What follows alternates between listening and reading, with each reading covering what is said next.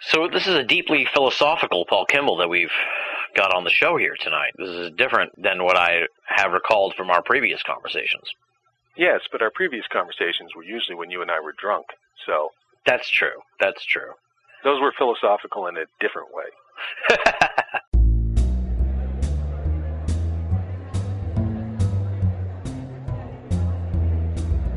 Soul grifters and time drifters, they're no longer the heavy lifters.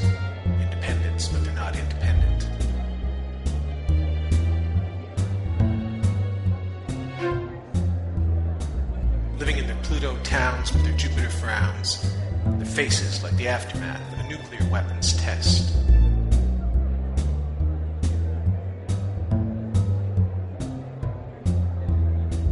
The irradiated chickens with their half lives and half wits have come home to roost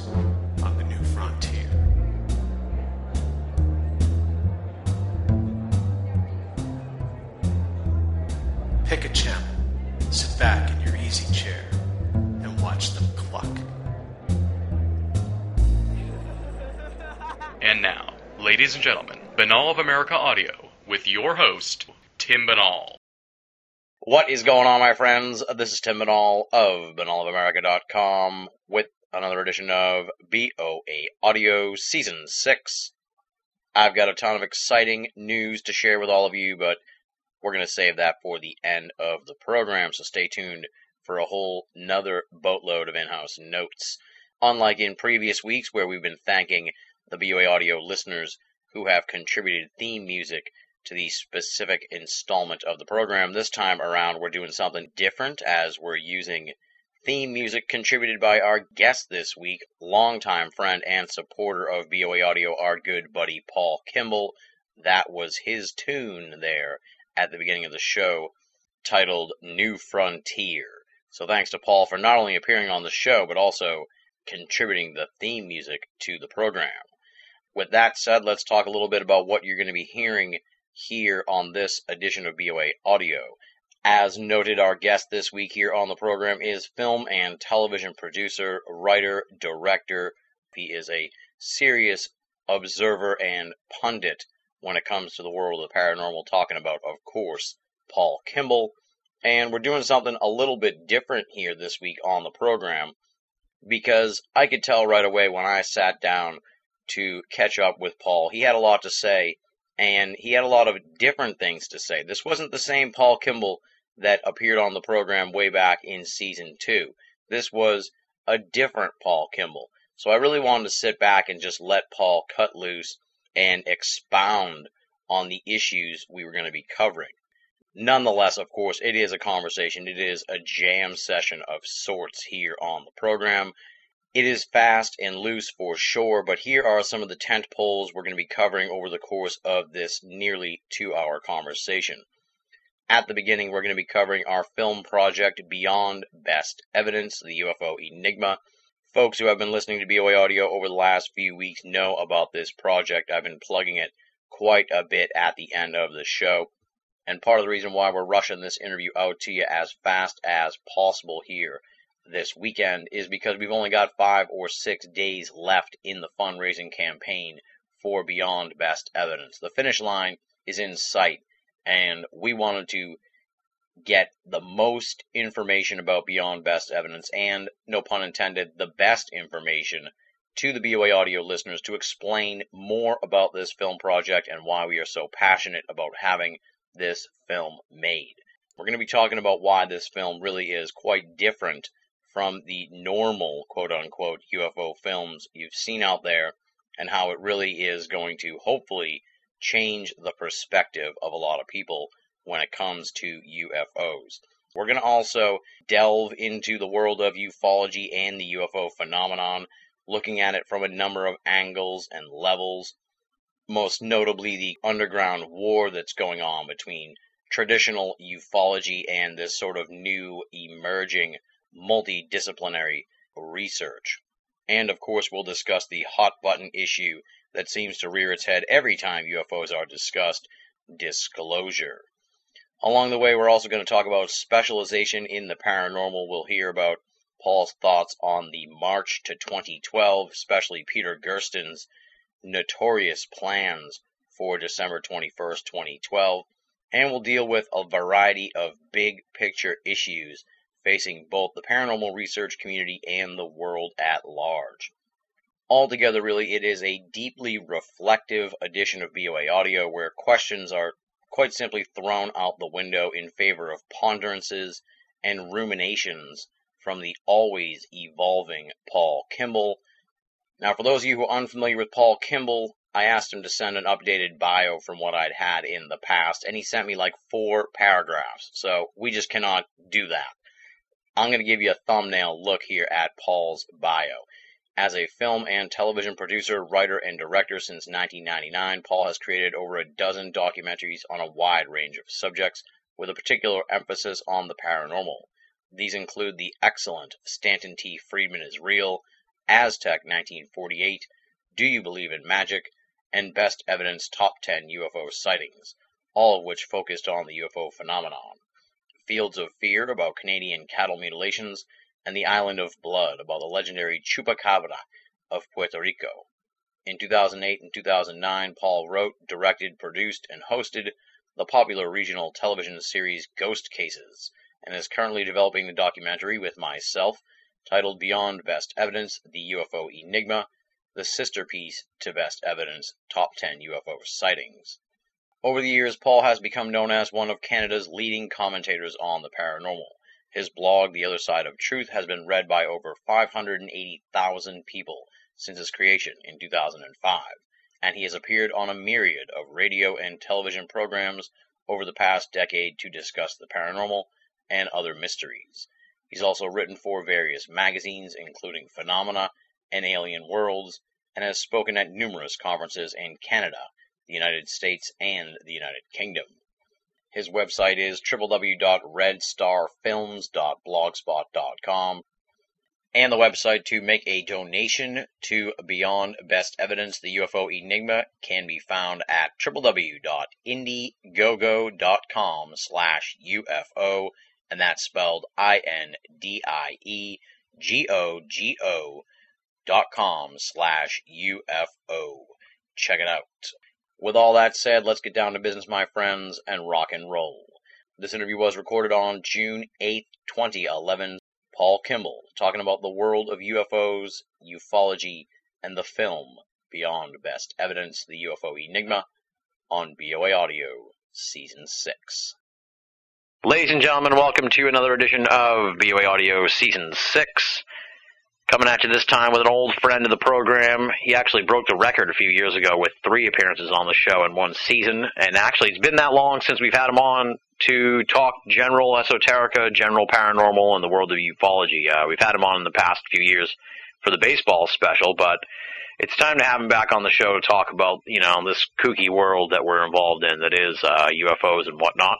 And of course, I'm talking about my buddy Paul Kimball from Red Star Films and uh, we're working on this film beyond best evidence the ufo enigma. And it's the last week to donate. So for all the folks who've been listening to the show and have heard me plug this thing all the time at the end of the program you know we need your help out now as much as ever uh, to help us get some money in the till to, to make this thing happen. So we're going to be talking about that. We're going to be talking about ufos we're going to be talking about ufology and uh, who knows what else. So uh, just strap yourself in and get ready for a ride. Welcome uh, back to the show paul Hey, good to be back. And I'd just like to point out that, unlike previous seasons, it looks like my baseball predictions are actually doing pretty well this year, at least in the American League. Things look good. So things are looking good. I have no complaints about the baseball season so far. So hey, I had the Brewers in the Amer- National League Central, and they're only two games back at the Cards. So I feel good.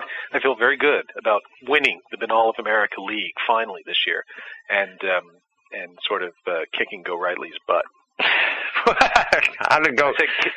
All this time at Greg Bishop's house has has uh, has rubbed off on you. I see a Gorightly rivalry budding. Oh no! Well, you know anybody that would cheer for the San Francisco Giants, everyone knows the Dodgers is, you know, are the superior team on the West Coast. I have been in California too long, haven't I? Yeah. Well, I hope you had protection there when you went to Dodger Stadium. I heard it's bit rough and tumble. Actually, it's weird. And for folks who don't know, I literally just got back last night from three weeks in Los Angeles, so that's what we're talking about. I went to see two Dodgers games, and uh, both with my brother. Uh, the first one, this we were in Greg and Sigrid's um, seats because they were out of the country, and they were kind enough to leave us uh, their tickets that they had for the games. We had to move from the section we were in because there was a fire like the half of the stadium had to move over to the other half. Fortunately, the Dodgers don't sell out, so there were fine seats in the other half of the stadium. but my my brother got home and he said, you know, that was referenced on in Sports Illustrated when he got home. It was, I guess, in the magazine that there'd been a fire at Dodger Stadium. I said, yeah, we were there. That's cool. Yeah, it was a big story for the night. Yeah, it made up for the fact that the Dodgers got waxed eight to one by the Florida Marlins. So there you go. Yeah. Now, before we get any hate mail, because we're talking about baseball already. Sorry, that's all. That's all we'll say about baseball. So we've been, eh, we've been, as I said here at the beginning, we've been trying to raise money here for uh, Beyond Best Evidence. We're we're in the final week of of the uh, of the fundraiser. Where you're at right now? What are your thoughts on this film? Um, well, you know what? I've done a lot of radio, and I've certainly uh, done this a lot of my blog and print and stuff. It's not like folks haven't heard about it.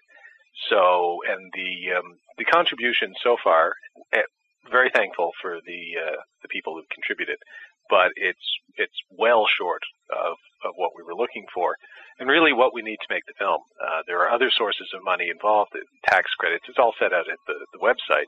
You know, the the contributions that we're asking through this Indiegogo campaign are the only part of the fundraising scheme.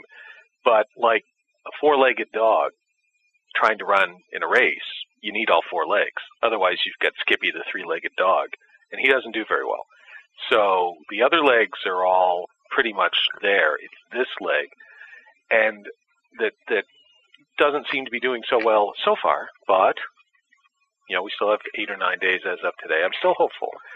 The, I'd like to correct a couple of because I've seen these online, a couple of misapprehensions. Yeah. Um, uh, I saw one guy uh, yeah, sure. What the hell? I'll name them. Anthony Bragalia, who, as a researcher, um, has the talent of a kumquat, and he referred to it as begging. That you and I were begging for money. And there was another guy on some message board that, frankly, I actually had to threaten the message board owner with a lawsuit um, because I said, uh, "Look, you can't let people do this." This anonymous person was saying, uh, calling me, you weren't involved, but calling me a crook, and we were just stealing people's money. I just thought, you know, oh, people need to get alive.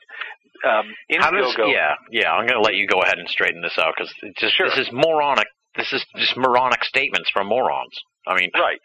I mean, Indiegogo and Kickstarter. I was I was at a, a symposium put on by Telefilm Canada, which is our federal government's film financing agency. It's very hard to make a feature film in this country without their support. Uh, although I did it, but uh, most other people, they they sort of run the film industry here in Canada from a government point of view. And the whole um, seminar was uh, for an entire day was, and they were doing this across the country in the four or five major cities in Canada, and it was on internet fundraising, distribution, and marketing for the film and television industry.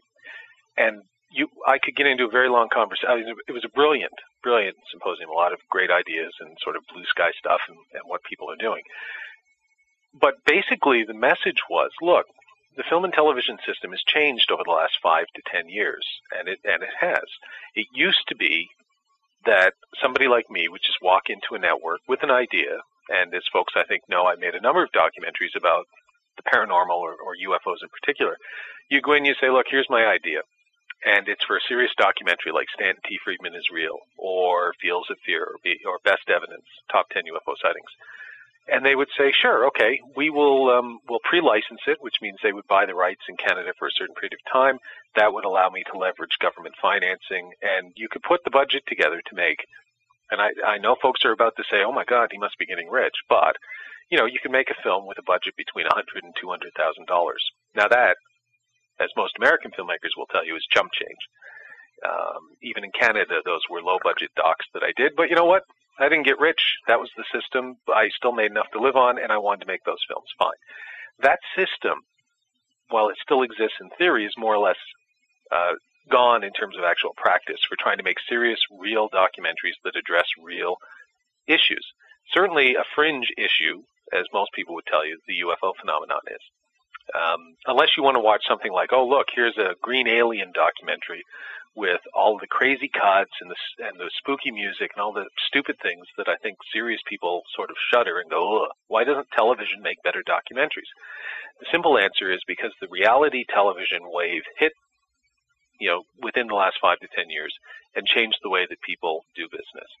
So, never say it's impossible, but it's virtually impossible to go to a network right now, certainly in Canada, and I'm assuming it, judging by the quality, quote, quote, of programming in the United States on sort of paranormal subjects and say, look, we'd like to make a serious film about the UFO phenomenon that discusses all the various possible explanations for what might be happening. Um, which is kind of what we're looking at doing for Beyond Best Evidence. Mhm. So, network person, we're not just going to talk about little gray aliens from Zeta Reticuli we'll talk about them. That's one possible explanation, and we'll have Stan Friedman or Kevin Randle talking about that. We'll also be talking about time travel, about extra the extra dimensional hypothesis, the kind of things that Vallée has been talking about for decades. We'll talk about um, the idea that maybe it is all explainable, the psychosocial hypothesis. We will overturn every theoretical stone, the crypto terrestrial hypothesis. We'll put it all out there because frankly, what we have to do is move beyond cases and lights in the sky and admit or, or say the UFO phenomenon is an objective reality, whatever it is. Now, let's give people all the possible answers and then let them make up their own mind. And let's do it in an intelligent and informed way. And whatever people think of me, um, and I know not everybody likes me personally, but if they look at my work and what I've written, I think it's safe to say that I've always done things in an intelligent and informed way, whether you like what I've said or not. Good good luck is all I can say trying to get that film made. I mean, I don't want this to sound like sour grapes, but I want folks to understand what we're doing here. So that's the kind of film you and I want to make. I believe, having been on enough message boards and talked to enough people over the years, that that's the kind of film that a small segment of the population wants to see. I think most people who sort of sit back in their chairs and are happy to watch the average programming that comes down the pike on sci-fi or um, excuse me, or whatever other network is producing, you know, Alien Agenda or whatever it is, know, Ancient Aliens or something. Yeah, Ancient Aliens. Yeah. Sure. Yeah. You know, fine. There's a the much larger segment that wants to watch that kind of stuff. I have no interest in making that kind of stuff. Um, life is too short. and I have better things to do. So if I'm going to make a film about the paranormal in any respect, and certainly about UFOs, the one film I have left in me was beyond best evidence, which is kind of the sister piece to best evidence. Best evidence said, here's the cases. I've made my point. There's something here.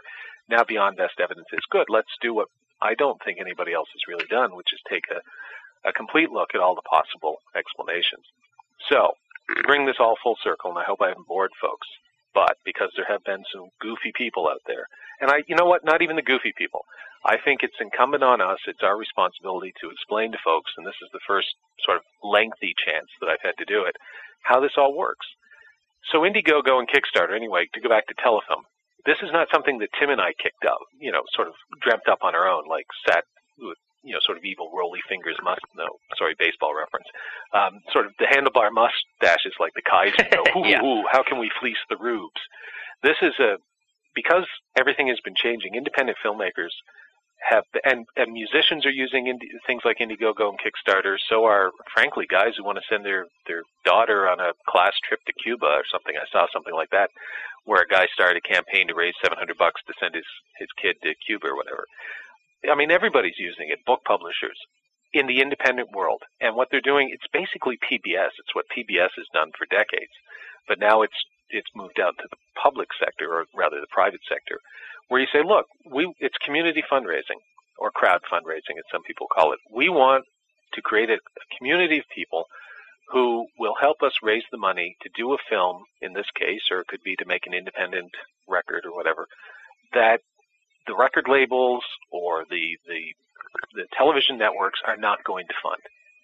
And with media consolidation, you know, you basically got five record labels left, and with media consolidation, you've basically got five companies that own all the television networks. Right. So if you're not in with them, if you want to make something that's a little off kilter, a little outside what they consider to be the mainstream, then you've got to find a different way of doing it. And that means going to the audience and saying, look, help us out. become part of the team, join us as we try and make this film, and then the benefit for them is, and we offer perks. I mean, there's you know people can go to the website and see at, at a certain level of contribution you get this and then this and whatever. Exactly. But the but the basic perk is you're helping to get a film made that you want to see. So if you don't want to see Beyond Best Evidence, if it doesn't interest you, well, don't don't contribute. Fair enough. But if you do want to see a film like Beyond Best Evidence made, and if you think that I'm the right guy to make it and Tim's the right guy to help me, and you like the work that we've done over the years, and I know everyone likes Tim, but even if you don't like me, if you if you like the work that we've done, um, who wouldn't like Paul? I don't know. Then then help us out. You know, I'm I'm just going to be straight up and say, look, contribute, and uh, at any level, and that could be one dollar, it could be five dollars, it could be ten, it could be five hundred if you have it. But you know what? Every little bit helps, and it's not. We're not relying just on your money. You're part of the part of the puzzle.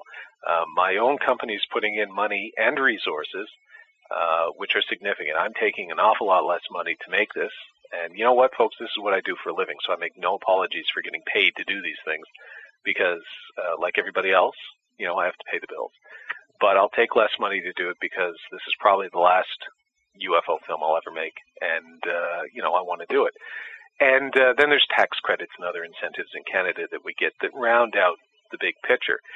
And a final word for those people that think that we were begging for money or we're crooks. All of the money that the film earns, uh, at least that my company earns from the film, which is to say me, is being donated to charity. And that was always my intent.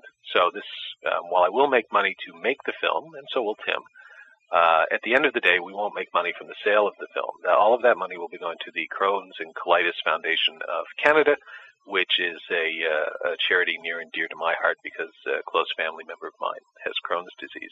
So, um, you know, there's there's a little bit of good coming out of it at the back end too. But don't donate because of that either. The reason to contribute is you want to see an intelligent film made by intelligent guys with a serious and intelligent conversation about the UFO phenomenon and what it might represent to all of us. And uh, if you want to see that film, this is your chance. And uh, if we can come anywhere near the goal that we set for ourselves, then then great, we're going to make a great film. If we don't, then we may or may not make a great film. I don't know. It'll pro- we will. I'll make the film someday, but it'll probably take longer to get it made. So, Right, right. so anyway, hope again, hope I didn't bore anyone.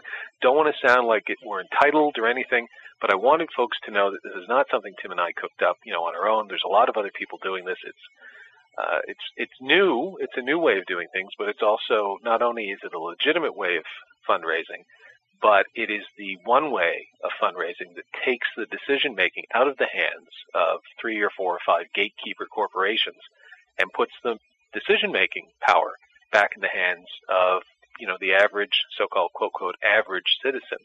And uh, frankly, that's theoretically and philosophically that's quite exciting too.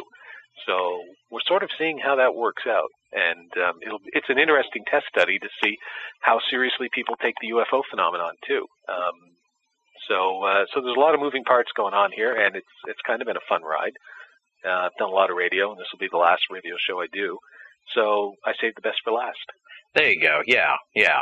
And to the guy who says we're begging, you know, fuck you, man. I'm sorry, but I got my blood boiling here just hearing this. It's, I mean, you know, we're not asking you to donate money to help us fix our car, okay? And there's uh, there's people out there in the world of the paranormal, and Paul knows exactly who I'm talking about, and I'm sure a lot of listeners do too, that are out there. Steinberg. Yeah. I have no problem. I have no problem um, calling out a hypocritical beggar when I see a hypocritical beggar, Tim. So exactly. that- this is a guy who's hit up guests on his show and his co-hosts for money, and it took me too long to see that, and I, and I finally did.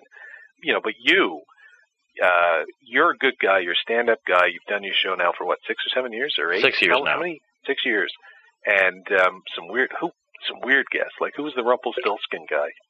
No, wait, what was it? what the hell are you talking about, Rumples? Pennsylvania?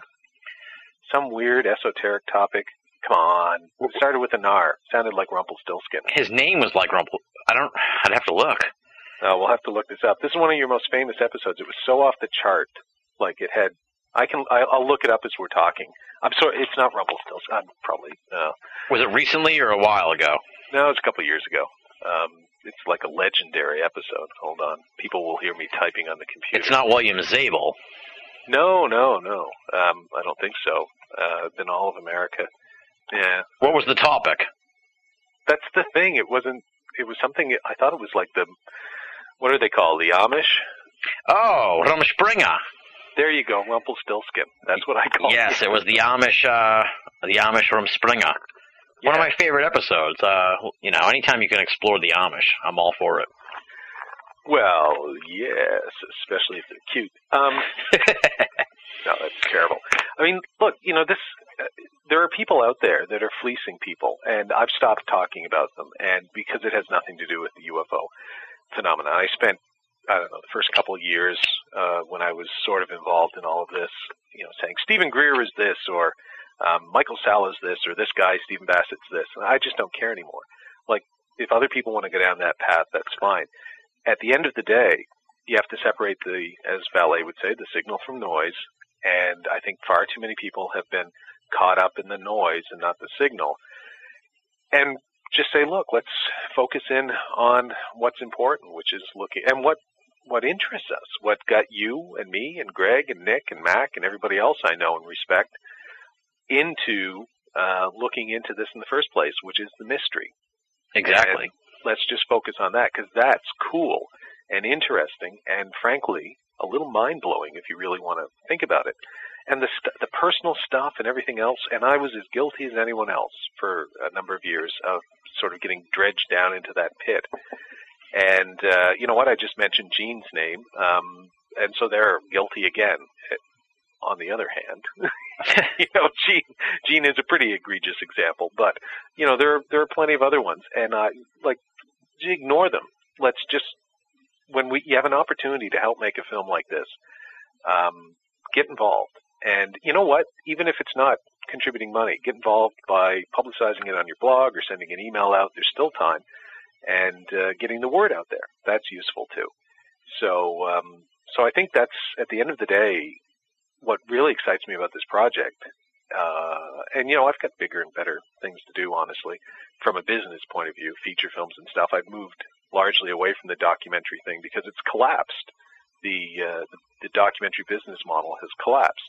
So it's nothing I can build my company around anymore, and I have partners that I have to keep happy. So feature films and drama, that that is a much more lucrative place to be. And yet, the UFO thing still interests me, and I still think that I have one film uh, in me that I'd like to. I have things that I'd like to say in a way, frankly, that nobody else I don't think has said it before. And the ability to do that comes from being freed from the constraints that networks place on you. Because at the end of the day, as Greg Bishop would say, you know, when you ask him why does he do Radio Mysterioso, Greg will say, well, I do it because I want to do it. And if if other people like it, that's fantastic. Um, but I do it because I want to do it. So if I want to have Jacques Vallée on, I'd have Jacques Vallée. If I want to talk to Adam Gorightly, I'll talk to Adam Gorightly. And it's the same reason you do your show, Tim. And frankly, now it's the same reason I would make a documentary from here on in about UFOs. I do it because I want to do it.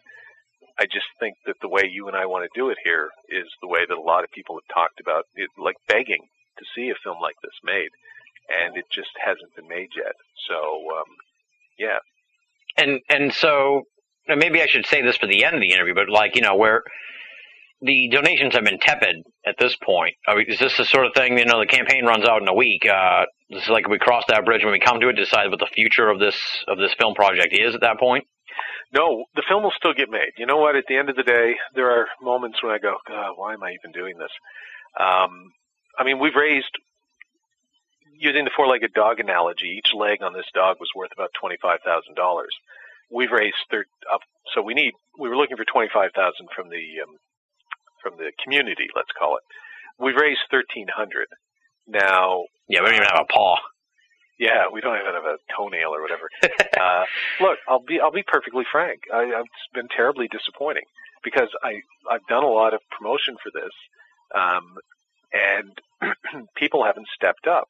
Again, nobody owes you or me anything, but we just happen to be the two guys right now that are talking about making this kind of film. And if you want to see this kind of film made, forget about Tim and I. This contribute to the film. You're not contributing to us. You're contributing to the film. Exactly. Yeah, that's and so the we, thing.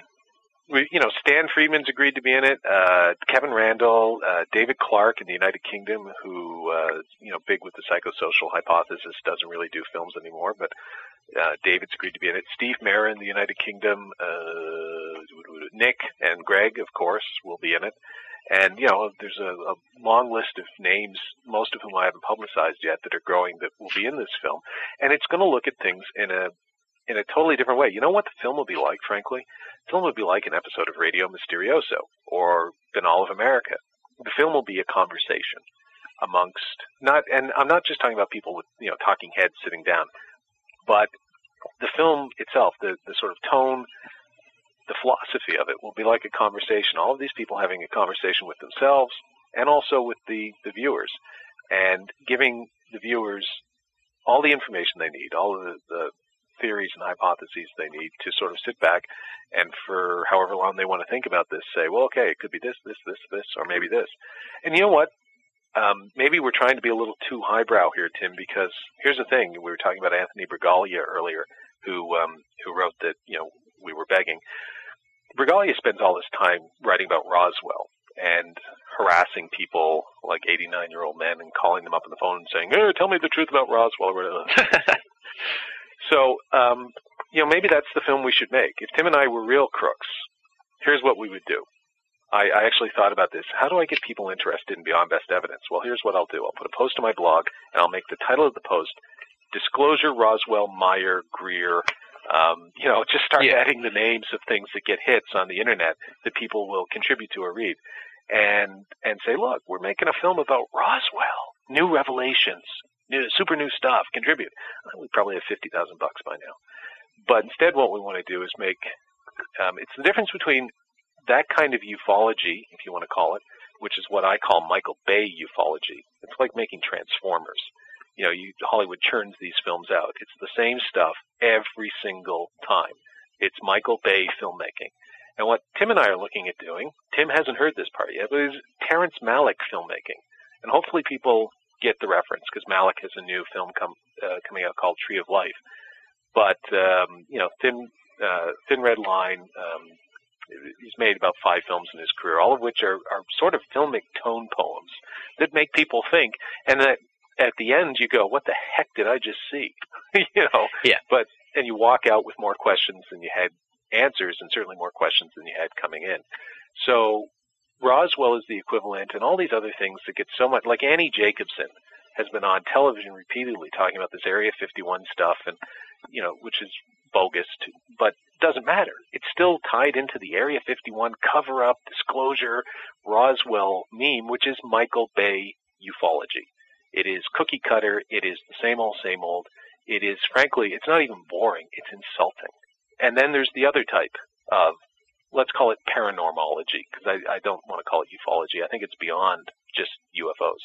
And it's the kind of stuff you will hear from Greg and Nick, and you used to hear from Mac before he passed away, and you'll hear on Tim's show, and um, I think you'll hear from me, and there are other people that you'll hear it from too. You'll hear, you know what? Two people who think I hate them. You'll hear it from Jeremy Vaeni and Jeff Ritzmann on Paratopia.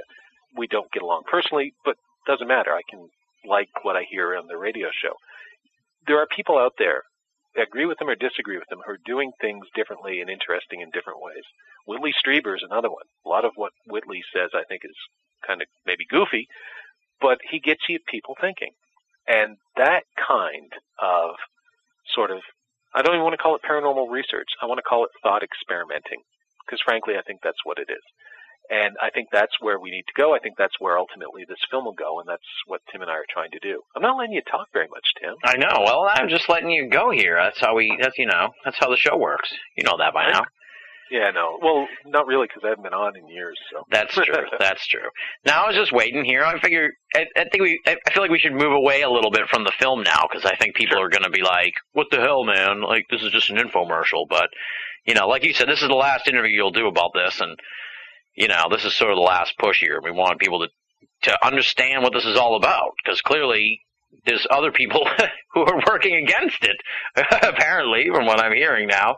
well, Um, no, you know, they you make know. snide remarks. What works against it, Tim? It's not just this film. It's what works against an intelligent conversation about UFOs in general. It works against what Greg does and what Nick does and what all of us do, and that is the sort of Michael Bay ufology, if you will, which um, is just the same old, same old sort of stuff. Right, this And- garbage, imminent disclosure crap that we see all the time and everything else. Yeah, and you know, people like us are fighting kind of. It's kind of an underground. It's weird within quote quote ufology, which I don't consider myself a part of. But even within talking about the UFO phenomenon, there is ufology. That is the Michael Bay, and then there's the sort of rebellious underground guys, which is frankly what the study of the UFO phenomenon should be, because it's an it's an inherently revolutionary kind of ideal um, that really uh, I was on Radio Mysterioso the other night with Greg and Walter Bosley, and we were just sort of thought experimenting again. And you know, this idea that when people talk, sorry, now see, I've cut you off. Let me, but so let me say this. Go ahead. No, you, you, I, didn't, I didn't say anything. No, well, you were going to. When people like Bryce Zabel and Rich Dolan, and you know what, Rich, I consider a friend. Bryce, I've only ever met once, but he seems very nice, and I read their book, and it's a well-written book for what it is. But when they talk about disclosure and how you just kind of read it, I did a post about this the other day on my blog, and it's like they're talking sort of about tweaking the system, which is would basically be like you have a Republican government and you're going to put the Democrats in. So the, all they're talking about is changing parties, basically. So, and the aliens will come down and things will more or less. They actually have a chapter or something in there about how it will- would affect the law. What? You know, maybe we could sue the aliens or something. And to, and they're hailed. This is hailed as sort of a revolutionary thing. Let me tell you something. If there really are aliens and they come down and reveal themselves to us, or you know, Jesus returned, or some non-human intelligence, or whatever, we're not going to have to worry about any of the things that they're talking about after disclosure. Because when people like Steve Bassett talk about a paradigm shift, they don't have a clue what they're talking about. They're selling it to people in a way that they think people can wrap their minds around. In fact, probably they can wrap their minds around. Whereas if there really is that sort of, I don't want to call it disclosure, I would call it contact with an advanced non-human intelligence, that will be so paradigm shifting. It won't be paradigm shifting, it'll be paradigm blowing. It'll take everything we know and blow it out of the water. Yeah. And that conversation is not being had, and that's one of the things, again, that we're going to talk about in Beyond Best Evidence, that if that moment comes, two things. One, are we ready for it? My short answer is no. Forget about the third world; they're not even close. We're we're we're not close in the so-called developed world either. I mean, we're not even close to being ready for this. And two, if it just happened without anybody bothering to ask us, what would happen to us all? And I mean, we're talking about some seriously revolutionary changes to the human condition. And, you know, frankly, I think at the end of the day, when the film gets made, I want people to be shocked. Because I remember a lecture that Mac Tonnies gave when I ran the New Frontiers Symposium. Um, for all those folks who think I'm a crook, I lost eight thousand dollars on that. But and I didn't even video, I didn't even videotape it. I did it so that I could bring these guys up who were friends, and we could have a thought experiment. And 60 people came and paid to see it. And Mac gave a lecture on posthumanism, and he started out by with no notes. That's how good Mac was. He went up and spoke for an hour and a half extemporaneously with not a single note. It was amazing. I wish I had filmed it, especially now, given that he's passed away. And he started off by saying, "Look, does the human race deserve to survive?" And you know, jaws drop. Wait, we thought we were at a UFO conference. What now?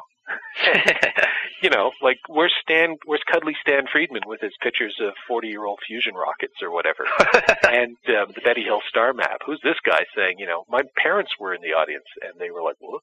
But I talked to my mom afterwards, and she said, "You know what? I really like that Mac Tonnies guy. Um, didn't agree with everything he said, but uh, Mac's basic answer was he didn't know."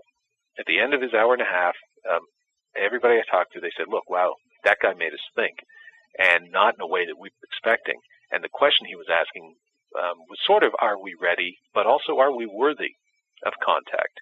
Because there's this assumption amongst most people within the UFO community, especially the disclosure crowd, that says, "Oh, well, of course we're ready. We deserve. We have a right to know." They assume the government's covering up. They assume that there is a non-human intelligence, aliens, and they assume they have a right to know. I think all three things are questionable. I don't think the government's covering up. Covering up, but if they were, I would say good. And if I was part of the government, I'd do it too, because all you have to do is walk around Beverly Hills in Los Angeles, and you'll realize that when you see a lady fumbling for her credit card to pay for the parking on her Lexus, and 10 feet away from her is a homeless person who she won't even look at, that we are nowhere near being ready for contact with an advanced non-human intelligence as a species, but as individuals, maybe. Oh, anyway, sorry, preaching. I, have gone from an infomercial to a to being an evangelical preacher. No, I, I, I actually, yeah, I, I agree with what you're saying there. It, it seems like listening to to that, the last part of what you're saying is makes just makes me think that you know, in a weird sort of way, maybe we were better equipped to deal with this whole thing like back when it first started. Uh, you know, the modern era. I mean, you know, like in the 40s and the 50s and even the 60s. You know, like I feel like the human race, especially the Americans, have you know devolved to the point now where they're kind of morons, and, and people weren't like that back in the day. So maybe the window's closing anyway. Well, it's an interesting question as our technology increases. When the Gutenberg Bible was brought in, which was probably the major sort of defining moment in human history, where it, it took, you know, the written word, which at the time was religious, basically the Bible, um, out of the churches and was able to put it in the hands of the common people, and people were much more common back then. There was very much, you know, there was no middle class. There was you were rich and aristocratic, or you were the poor guy in the field. That was a fundamental change that altered the way that humans interacted with each other. So there you go, the Gutenberg printing press, the internet, and television. The last 50 years, the things that have made communication much more widespread, even radio, and allowed us to uh, interact and communicate with each other should have had the same effect, and yet it hasn't. Um, if anything, people have become lazier, dumber, and less involved. So the attachments that we have are much more superficial and with with the rest of humanity. So sure, Hillary Clinton's right. We have a global village.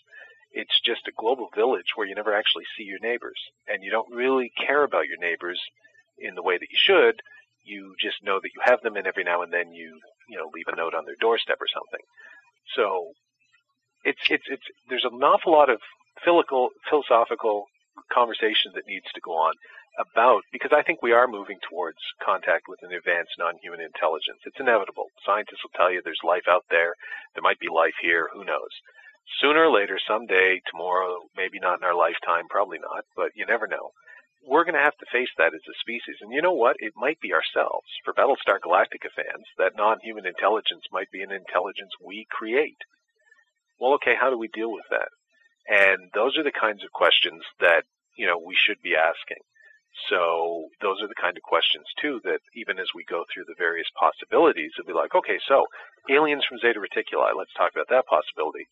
But let's also talk about what it might mean to make contact with them how it will change us. Are we even ready for it psychologically, even though we think we are? I mean, this isn't like meeting, you know, the new kid that moves into the block, the guy who buys the house down the street from you. Yeah. You invite him over for the barbecue. Hey, good to meet you, Ed. You're you're not from these parts, are you? Um, no, I'm I'm from Alabama. Oh, wow, that's crazy. Tell me about Alabama. No, this is like you know, this is Ed from Zeta Reticuli. Right. And Ed, right. Ed's got eight arms and a glowing head, and he's a thousand times smarter than you okay, um, Ed, do you like chicken or do you want a hot dog? So these are the kinds of questions that we need to ask in this film, which is why it'll be feature length. It's not going to be some 45 minute doc for television. This one's going to be 80, 85, 90 minutes. And, you know, we'll, we'll give these sorts of issues a rigorous workout. And yeah, I think that's a conversation that it's, we're, we're long past due having. So you'll have philosophers in this film, not a group of people that generally speaking you ever hear talking about UFOs or the paranormal, but they have something to say. And even if they're not specifically talking about the UFO phenomenon, um, the things that they're saying, the way that they're thinking, the questions that they're raising are things that impinge on what might happen to us and how we would approach contact with a non-human intelligence. So, so yeah, all of that stuff. I, I'm really now. I'm going to be quiet. Tim, you have two minutes. it's your own show. Go ahead. Um, well, but you can see, this stuff excites me. Like instead of just talking about the RB47 case or Roswell, one of those two things is better than the other. Leave it all behind, and it's so exciting the, the prospect of being able to discuss and and put this in its proper perspective and get the gee whiz back in it. Like, wow, what does this mean to us? It's the kind of thing Mac would talk about, and that I miss. And so, um, as much as anyone, this film, you know, he was one of the guys who encouraged me to do that kind of film. And, um, you know, to have the opportunity to do it, is just like terribly exciting. Well, it is exciting. Well, it's good to see this. This sort of brings me back to what I was uh, alluding to, I guess, in the introduction, which is, um, you know, we we had you on a few years ago talk about ufology and everything, and and you know, in the intervening years, uh, we sort of developed this year year end show, which I know you're familiar with uh, the whole the whole backlash this year uh, to to the year end show, where it seemed like Greg and, and Nick were sort of I wouldn't say burned out necessarily, but but sort of uh, tired, I guess you could say, of the fact that ufology's been like spinning its wheels here for like the last five, six years, maybe even a decade at this point. Um, so it's good to hear that you're excited about things because because it's hard at times to get excited about this field because it's it's fallen into this malaise, uh, as you said, this underground war, if you will, between the two sort of uh, philosophies of, of how to examine this issue. Yeah, look, um, Vaeni's, which I haven't read, he's got a book just out called Urgency, right? I kind of sort of read the blurb on it. I haven't read the book yet. I probably will. I don't. I I kind of get what he's talking about. Has it got anything to do with the UFO phenomenon? Um, a lot of people would look at it and go, "Ooh, no." But what he's talking about is ourselves, as I understand it, and uh, trying to become better at, at who we are. And, and Vaeni can correct me if I'm wrong, but I sort of that's to me the thumbnail sketch of I think what he's getting at. Good. Those are the kind of conversations we should be having, and those are the kinds of things that when you think about contact with an advanced non-human intelligence, it opens all that stuff up to us. So are people bored or um, frustrated or fed up or whatever you want to use with ufology? Sure, because ufology is like going to see another Michael Bay film. It's the same old, same old. What people, I am convinced, what thinking people want is a different conversation. And there are people having those different conversations. And so, sure, um, I know the episode you're talking about where Greg and Nick came across as kind of crotchety, but that was an episode where you're doing a year-end review of ufology. Here's a sort of a different question. I was having a conversation what was it, with Don Ecker, I think, about a year ago. I was on Greg's show, and um, I was tweaking Don because Don's a right-wing American, uh, and very, you know, much pro-military and stuff. So I, I heightened up my own socialistic tendencies to the point of communism because, you know, it was fun. And um, I think Don at one point said, uh, you know, I think it was after when we were at the House of Pies, said, uh, I can't understand how you could be a communist. And I looked at him and I said, Don, have you looked around the world lately? The question isn't why I'm a communist. The question is why aren't you? Like, I mean, we have serious problems, and our system hasn't made them better, it's made them worse. So why don't we start looking for new ideas? And I'm not talking Stalinistic communism or anything. And I was I was half joking, but the principle is is the same. It's not the new ideas that scare me, as John Cage, the composer John Cage once said. It's the old ones because they haven't worked. And in the very small sort of world that is quote quote ufology, nothing's worked. People are having the same conversation. And you know what? If 95% of the population wants, who, who even looks at UFOs, wants to hear about Roswell, then I say two things. One, good for them. It's a free country. And two, you're lost to me. You're not who I'm talking to. You're not who I want to talk with. And I think that's what you get from Greg and Nick, and I think that's what you get from a lot of these people. Instead, give me the 5% or the 10% or whatever that, I would hope it would be. But let's start let's start a movement. I don't want movement's the wrong word, but let's start a move towards a more intelligent, informed conversation, a broader conversation. Greg, when we were on Radio Mysterioso the other night, uh, and I hope Greg follows through with this. He he originally um, had a magazine in the '90s called The Excluded Middle, Yep. which I thought is a great term, but also kind of you know borrowed some of the ideas that underpin the, the excluded middle from Fort but you know that great idea that there, there's this excluded middle ground out there um, and of ideas and people, and we're going to examine that. And so Sunday night when we were on Radio Mysterioso, I said, look, it's now time for the included middle, and let's start it tonight with you, me, and Walter. Greg, we are the first three members of the included middle. It's um, it's a club that you can be in as long as you're not a believer and you're not a disbeliever. So don't tell me that you know that aliens from Zeta Reticuli are here and talking to our government. You can't come in.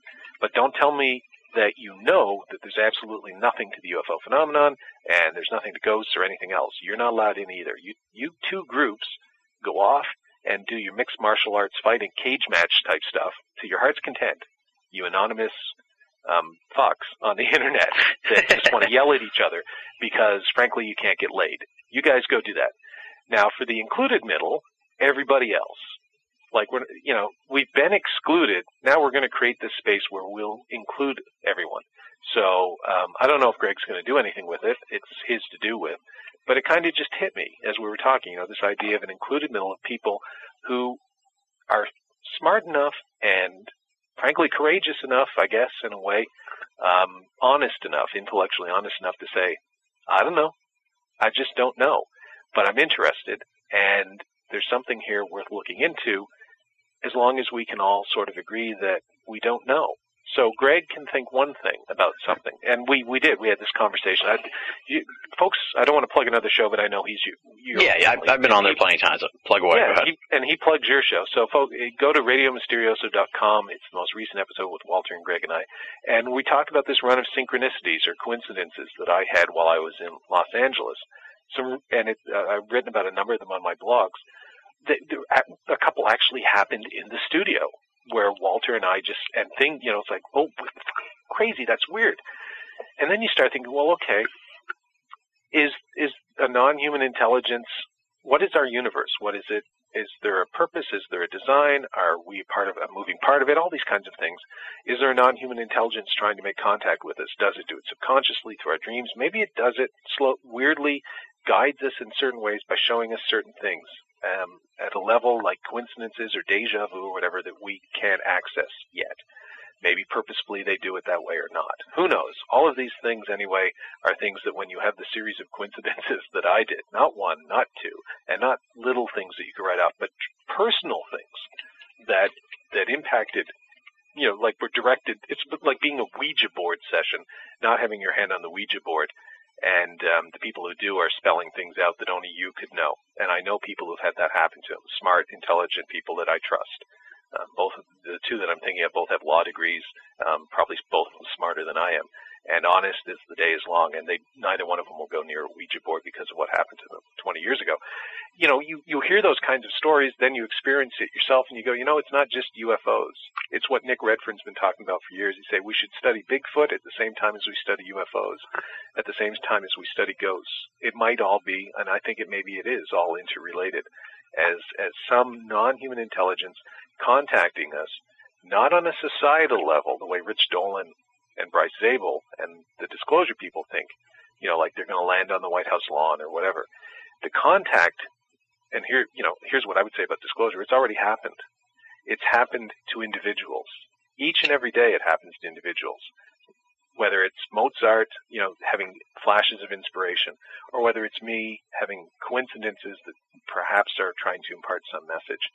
And we just have to try and find a way to figure out what it all means and how it's all related to us and to what we would call UFOs or to ghosts or what 500 years ago or 700 years ago, as Vallée would point out, they were calling dragons or leprechauns or will-o'-the-wisps. Um, all of this stuff might be interrelated. I think it is.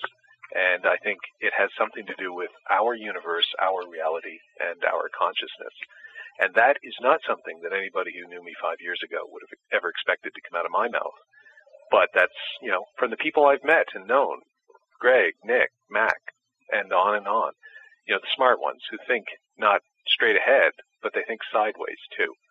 I think, you know, those are the kinds of people that have influenced me and made me think differently about it all. And now, you know, I'm happy to sort of take that ball, run with it with their help and your help, and uh, and try and find a different way of doing things, a different way of looking at things, and yes, you know, maybe a different movement, not ufology, not any of this stuff, but something new and something different, and included middle, as Greg might say, and I hope he will. Well, ufology's a bowel movement, so what do you expect? Nice, Tim. Thank you, thank you. I was Well sitting done. on that See? for a while. I go on for 20 minutes, and then Tim just comes in and puts the exclamation mark on it. Did you say you were sitting on that for a while? I know. I was waiting to see. that would be funny.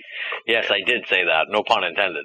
Uh, Very clever, though. um, well, you know, I, I kid ufology, but at the same time, it's it's just you know, I'm sort of running out of steam on on the subject Well, not, not, not really the subject, really, but I guess the because I don't consider myself a part of ufology either. I'm, I'm an observer of all this. I'm, I'm the esoteric observer. That's sort of our, our tagline. It's you know, I just find ufology to be stagnant, and and I've advocated for sort of this change in, in public perception of ufology. Obviously, that's not something that you can just do, but it goes to what you were saying earlier, which is like I think you know, collectively ufology needs to fess up to the world and admit that we don't know what's going on and we're asking people to take a second look at this. And if I think if that was the case, then maybe we'd see more traction in the mainstream from people who are sort of on the fence about this. And and I think that's important, but at the same time, it's a, it's a pipe dream. I don't see how ufology can get there. It's going to take a whole other generation or or or something else to really turn that public perception around and and get the mainstream people to realize that it's not necessarily aliens that we don't know. Like somewhere along the line, the the public just got convinced that it's aliens, and it's like, we, but we don't know that. So we have a complete disconnect between what the public thinks UFOs are and what we actually know they are, which is that we don't know what they are. So it's a very challenging sort of uh, problem, I think. Ufology's greatest problems are its own are, are of its own creation almost. Sure, and the biggest problem with so-called ufology is that it thinks of itself as ufology. So it thinks of itself as exclusive. You know, it's like um, it's just UFOs. It can't be related to anything else. So you can go to the so-called nuts and bolts ufologists, and they will run away screaming if you mention ghosts or Bigfoot or consciousness. It's all new agey to them or kooky. Yeah. You go to the ghost people, you mention UFOs by the way, and they will do the same thing. They will say UFOs, what what the heck are you involved with there? Ghosts are the serious thing. We can measure it scientifically with our little EMF meter. And I you know, so um and I just say, look, a pox on all of your houses. It's paranormal, and and I think the biggest well, this will blow people's minds who know me. The biggest problem that so-called ufology or ghost hunters or any of these people you know, virtually none of whom have the intellectual wherewithal to comprehend what they're dealing with. And you know what? If that makes me sound elitist, boo-hoo, sorry. But um, I'm not talking about the people who follow, the people that are hungry for knowledge. I think they're out there. I think the people that have been, um, for the most part, writing about it and talking about it are uh, are losers. So the people who want serious information, who want informed discussion, have been extremely poorly served by most people. Again, there are exceptions like Greg or whomever that prove the rule. But the problem has been that so many of these people are so insecure that they've spent so much time trying to get science or the mainstream to pay attention to them. And you know what? I was part of that too for a while. Uh, and I've finally come around to sort of understanding and or deciding that that doesn't matter. And it goes back to my music career. At the end of the day, it, during my music career, I would rather play to 50 people who really dug my music than, uh, and I've done that, or even 10 people, to a thousand people, and I've done that too, who really weren't listening. You know, I just, our band just happened to be the closing act on a Saturday night, and it was one o'clock, and they danced. You could put the sound of two chickens squawking, and they would have been dancing and trying to get laid to it because they were so drunk. Give me the 50 people who want to hear the music, not the thousand people that just want to dance. It could be Lady Gaga or it could be my band. And I think ufology has been so desperately trying because they're so insecure to get that thousand people to to get science to take us seriously. And I don't mean us, but I'm now talking to them.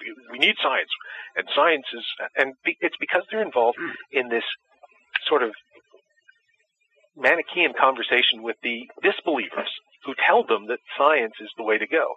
You have to have the scientific methodology and repeatability and blah blah blah, and they respond to that. And the two of them, like I said, are like mixed martial artists, cage fighters, you know, going at each other.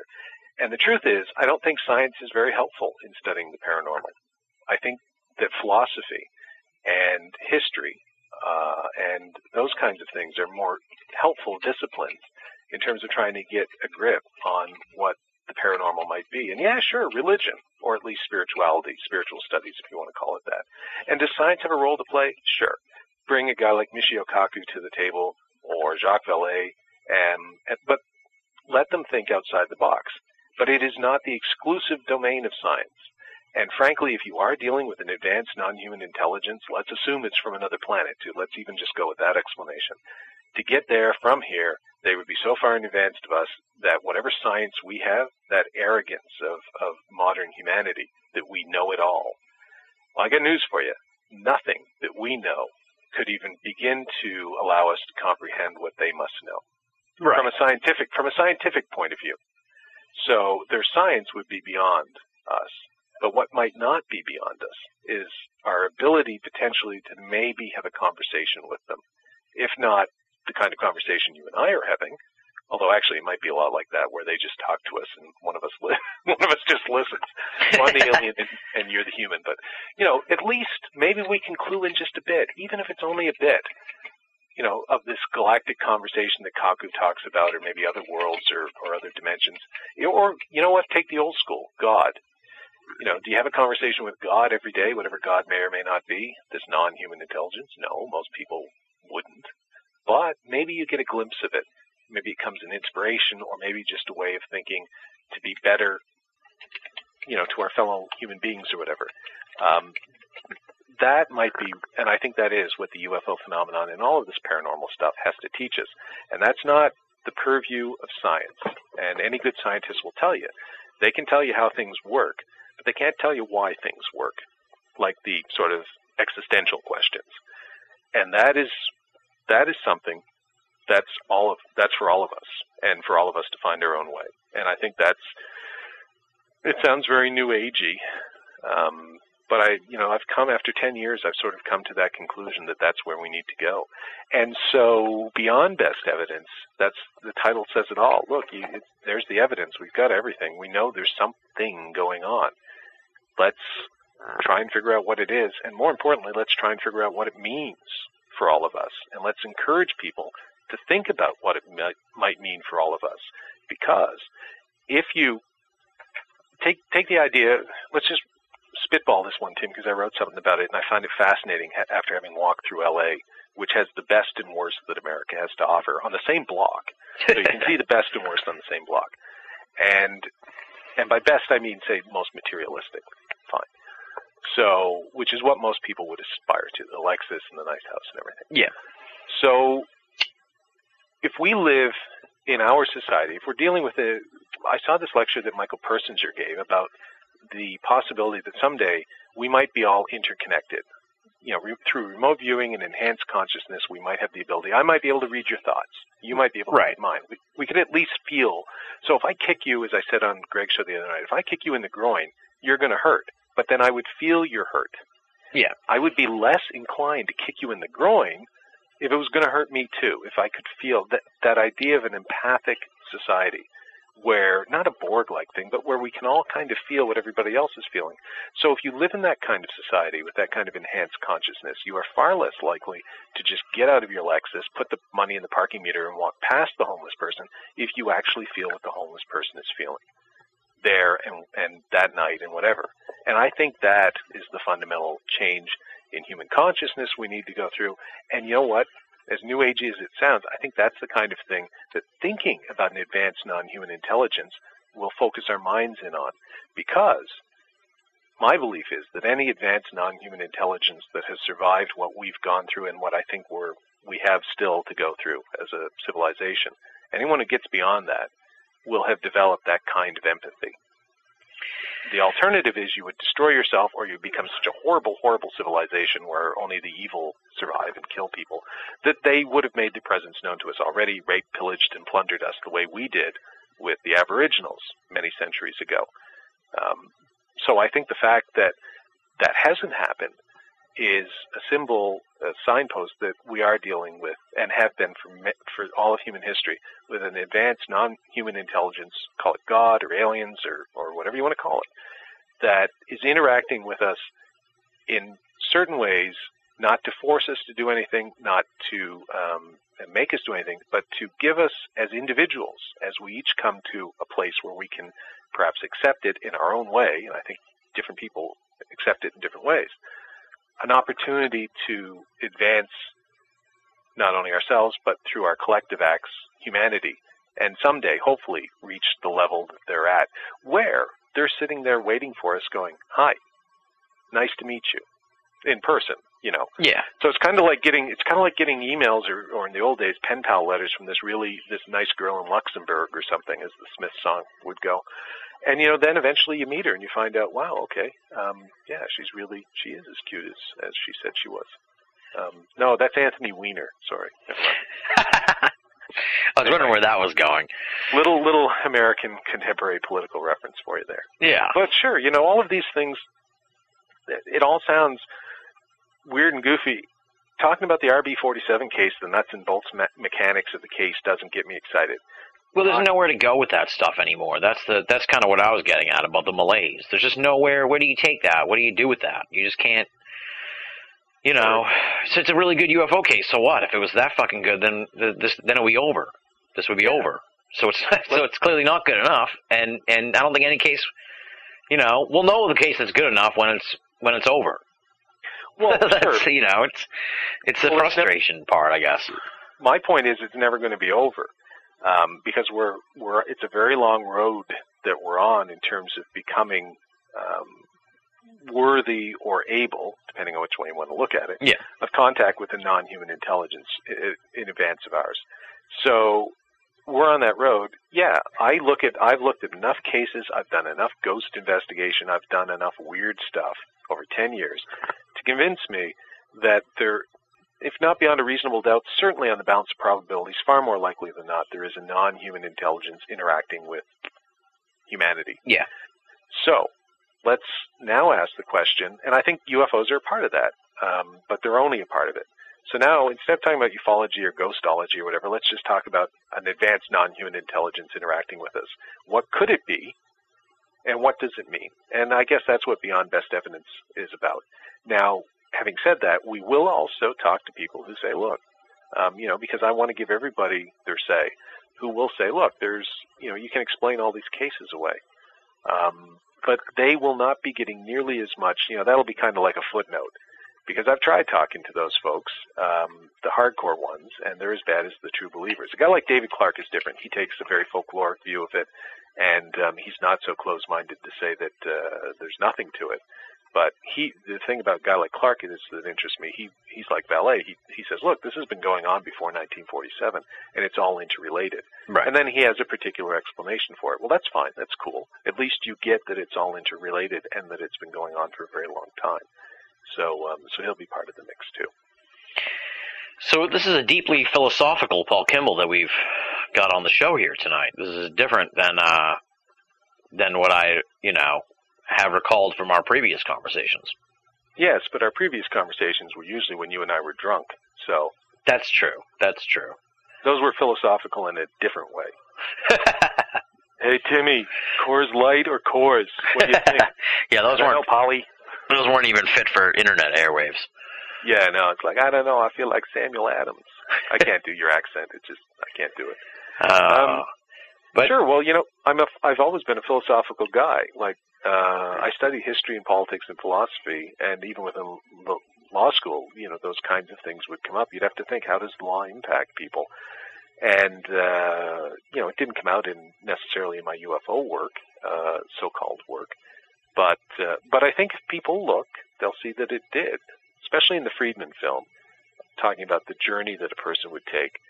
But um, you know, also in the other films as well. But uh, if you've only seen my UFO films, I've done um, you know classical music and all sorts of other stuff. So it comes out in all my films. But you know that's just part of who I am, and uh, it's just part of who Nick is, or you are, or Greg. So you might see Nick talking about Roswell for the umpteenth time, but unless you've actually talked to Nick, you, you sort of don't necessarily realize that it's a job for him, and he has you know far broader interest than just talking about Roswell, even if he might also be interested in Roswell. So exactly. Yeah. Yeah. You know what you missed? It's the second day in a row. I got a new shirt, new tie, bought it in David Donnie. I like it. Yeah, well, why don't you say something out loud? I said huh? something to you We're two taking days a ago. break. There's more PTI to come, including the Celtics-Lakers rivalry. You're listening to Binnall of America Audio. What do you want? Some sort of award for wardrobe? Good night, Cannon. I bought six shirts. There's four to go. Open your yap. It's important to have to not be have this tunnel vision and that that's another disappointment I've learned over the years doing this show and talking to people in general. And you you touched on it earlier. It's like there's, there's people who just don't want to mix the mix the brands, if you will. They don't want to mix genres at all. And it's like why? It's like people who are a fan of one team in a sport and then like won't you know if they're out of the playoffs or something they they won't watch anymore at all. Yeah. It's like do you you so you're really just a fan of the uniform. You're not a fan of the sport. And Yeah, that's good unfortunate. Comparison. Well, you know what? The Red Sox are bumped out of the playoffs. I'd be unhappy, but if it was the Yankees in the World Series against, I don't know, a team in the National League, I don't, the Mets, there you go. Pretty hard for me to find a team in that series to choose for because I hate them equally in different ways. I'd still watch the games because I'm a baseball fan, even if uh, it's the Yankees and the Mets. So yeah, good example. I mean, tonight the NHL playoffs are on. It's the Bruins, who I hate, and the Canucks, who I don't really care about. How can you hate the Um, Bruins? I'm- yeah, no, they're horrible team. I'm still going to go watch the game when we're done talking because it's hockey and I like hockey. So, you know, you, yeah, that's a perfectly good example. Um, I think everybody, it, it's a challenge. I think this film, I think this fundraising raising project too is a challenge. It is. At the end of the day, um, as I said, they don't owe us anything, but you know what? They owe themselves something. And if if that means that instead of buying another Happy Meal at McDonald's for five or six bucks, they contribute five bucks to make a film that they want to see, then great. It's kind of a put up or shut up moment, frankly, and I don't have a problem saying that um, for for people interested in the subject, because a lot of people talk about wanting a different conversation. A lot, it, that's great. You can sit back and talk about how we need a revolution or how we need to do things differently, but if you go out and you pull the lever for the same two parties every time, guess what? Or you don't even bother pulling the lever. As Steve Earle would say, if you don't vote, don't bitch. And Exactly, yeah. technically, well, technically, you still have the right to bitch.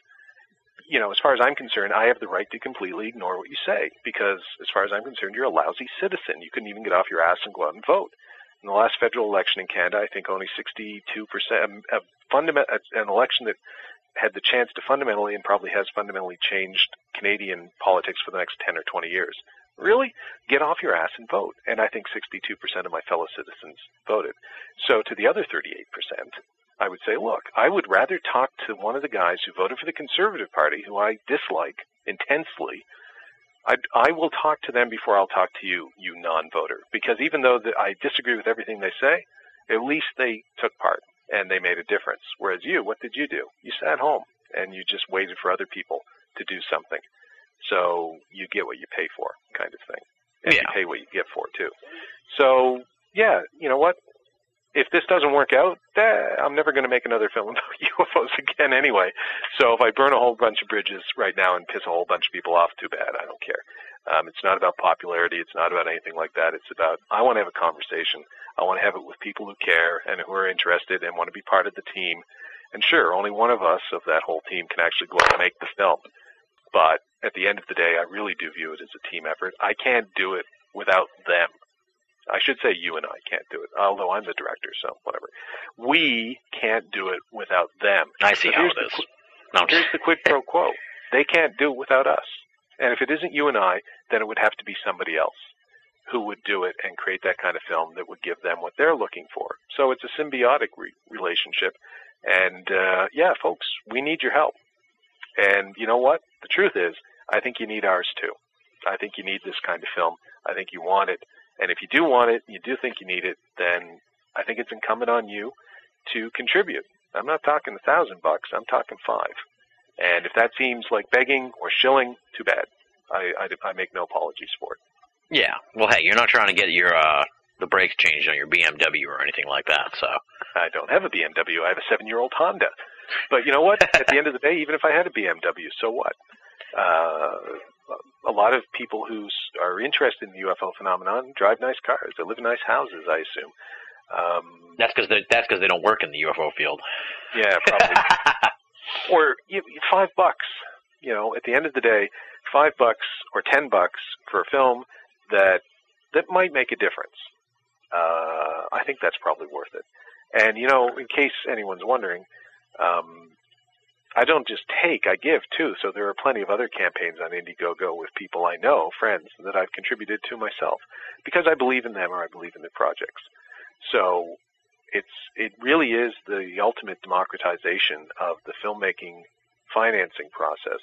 I think it's a good thing as a filmmaker. Forget the UFO stuff. Forget Beyond Best Evidence. I think this is a terribly exciting thing because it will allow filmmakers to make the kinds of films that the the dreaded mainstream media just doesn't really let you make anymore. And that's I think that's fine. It's what musicians knew years ago, the old DIY thing, do it yourself. Build a community, get folks to help you and then um, and then you know make make a better mousetrap is the uh, what is it the old saying goes build a better mousetrap Exactly. Yeah. So it's safe to say you give and receive. um yes tim yes it is oh my I know. hey i wasn't i wasn't the one on the floor of reflections dancing then so that's all i'm going to say oh, now you're sending people cert running to their Google machines. Uh, it's a club it's a club in halifax folks look it up and tim's very there let's just say, you know, I'm a favorite there. All right. yeah Anyway. um, well, you know, it's tough because in the in the field too, there's I don't know what it's like in the ghost field, but you know, in ufology and a lot of these paranormal things, it's like th- there's this stigma of of making money anyway. Where it's like anytime money gets involved, people get really touchy and everything. It's very strange. It's like they think that pursuing answers to these mysteries is like some higher calling, and that you should be like a like a priest or something. You know, shouldn't make any money. You shouldn't have any material anything. You know what I mean? I mean, I got chastised by somebody once on Facebook because I was I put a post about about the uh, you know about the Celtics game or something like that, and this idiot starts lambasting me on Facebook saying this was last year during the uh, oil spill. He was like, "How can you waste time caring about basketball when you should be talking about the BP oil spill?" And it's like, you know, dude, you don't have the right to tell me what I should spend my time doing just because I'm a member of the media here.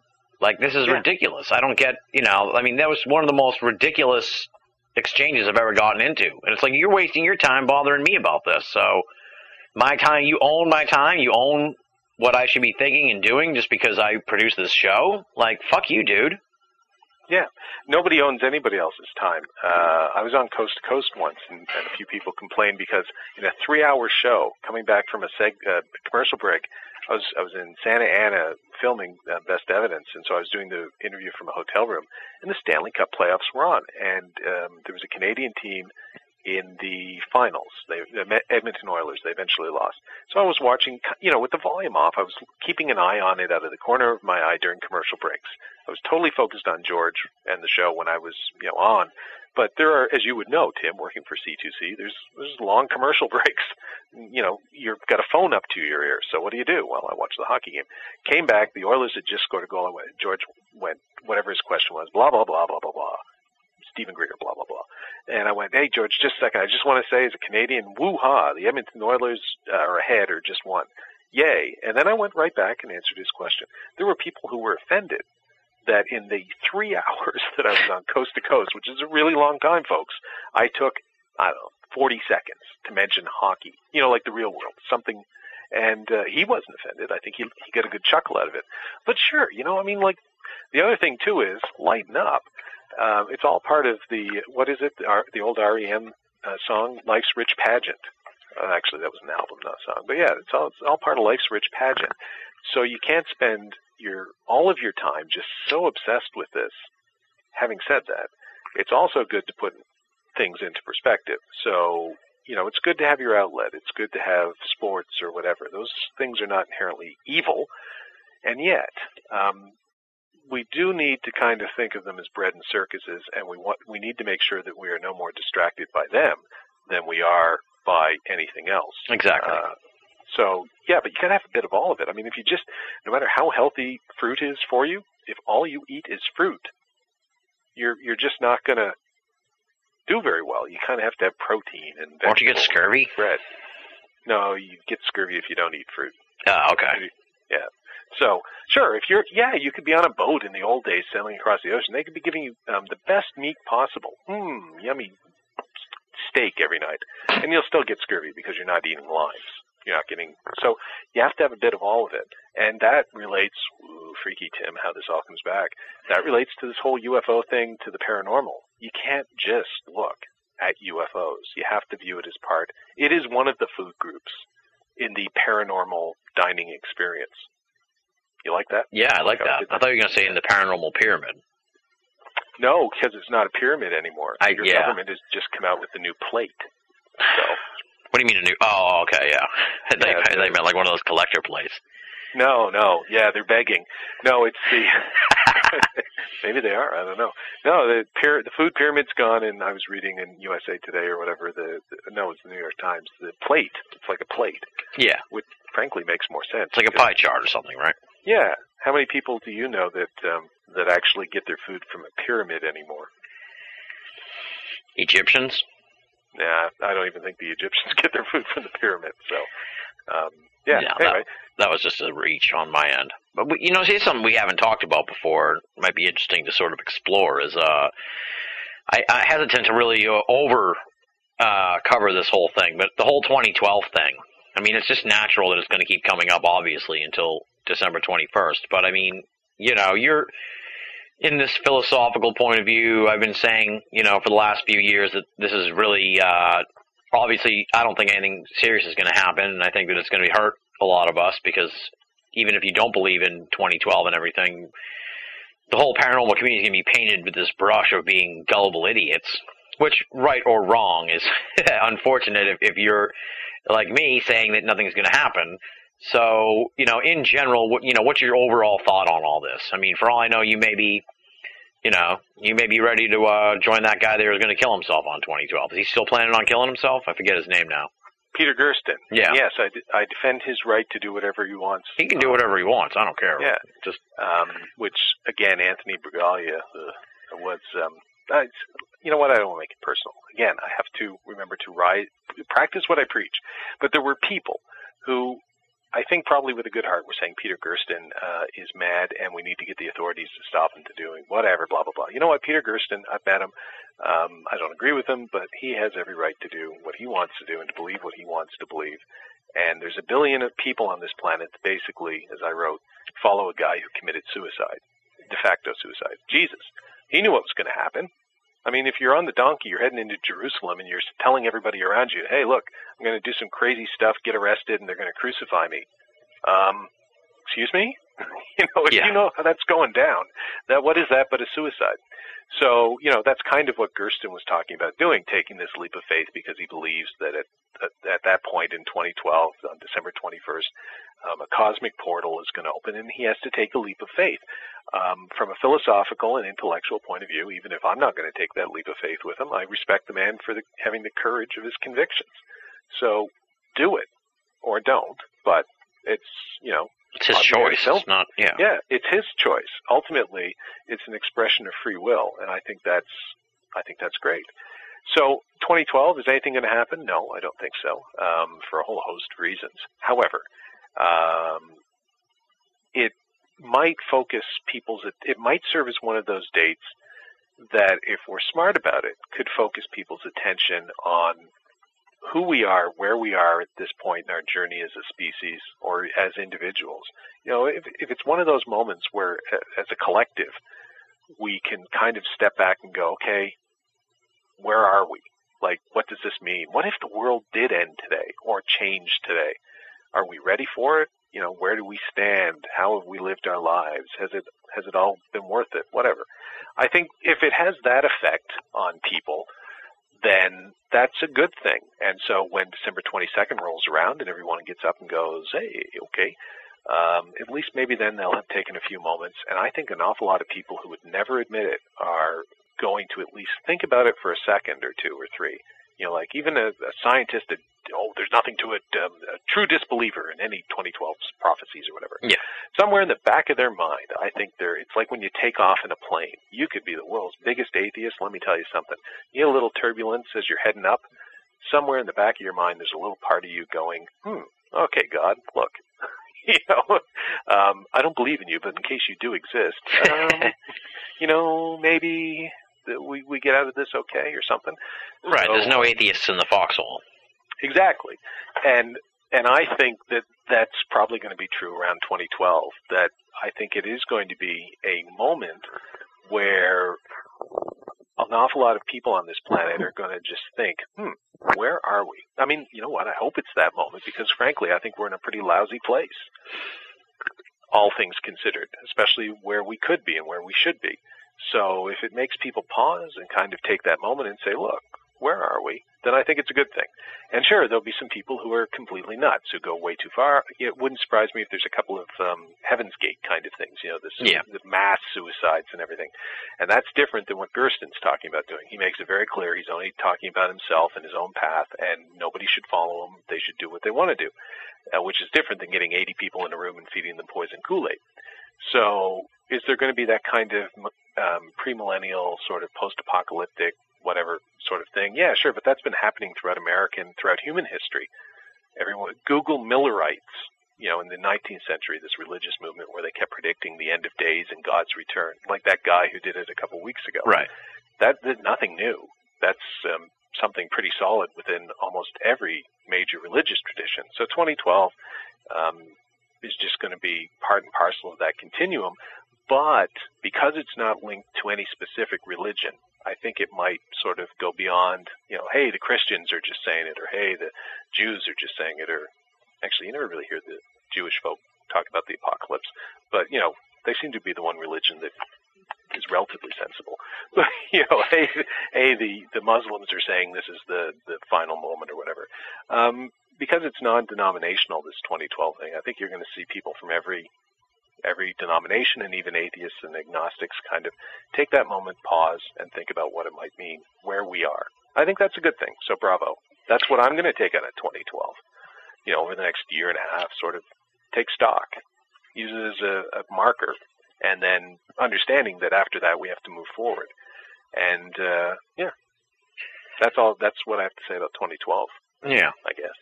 As Forrest Gump would say, that's what I have to say about that. yeah, well, it, that would be a good thing. You hope for that.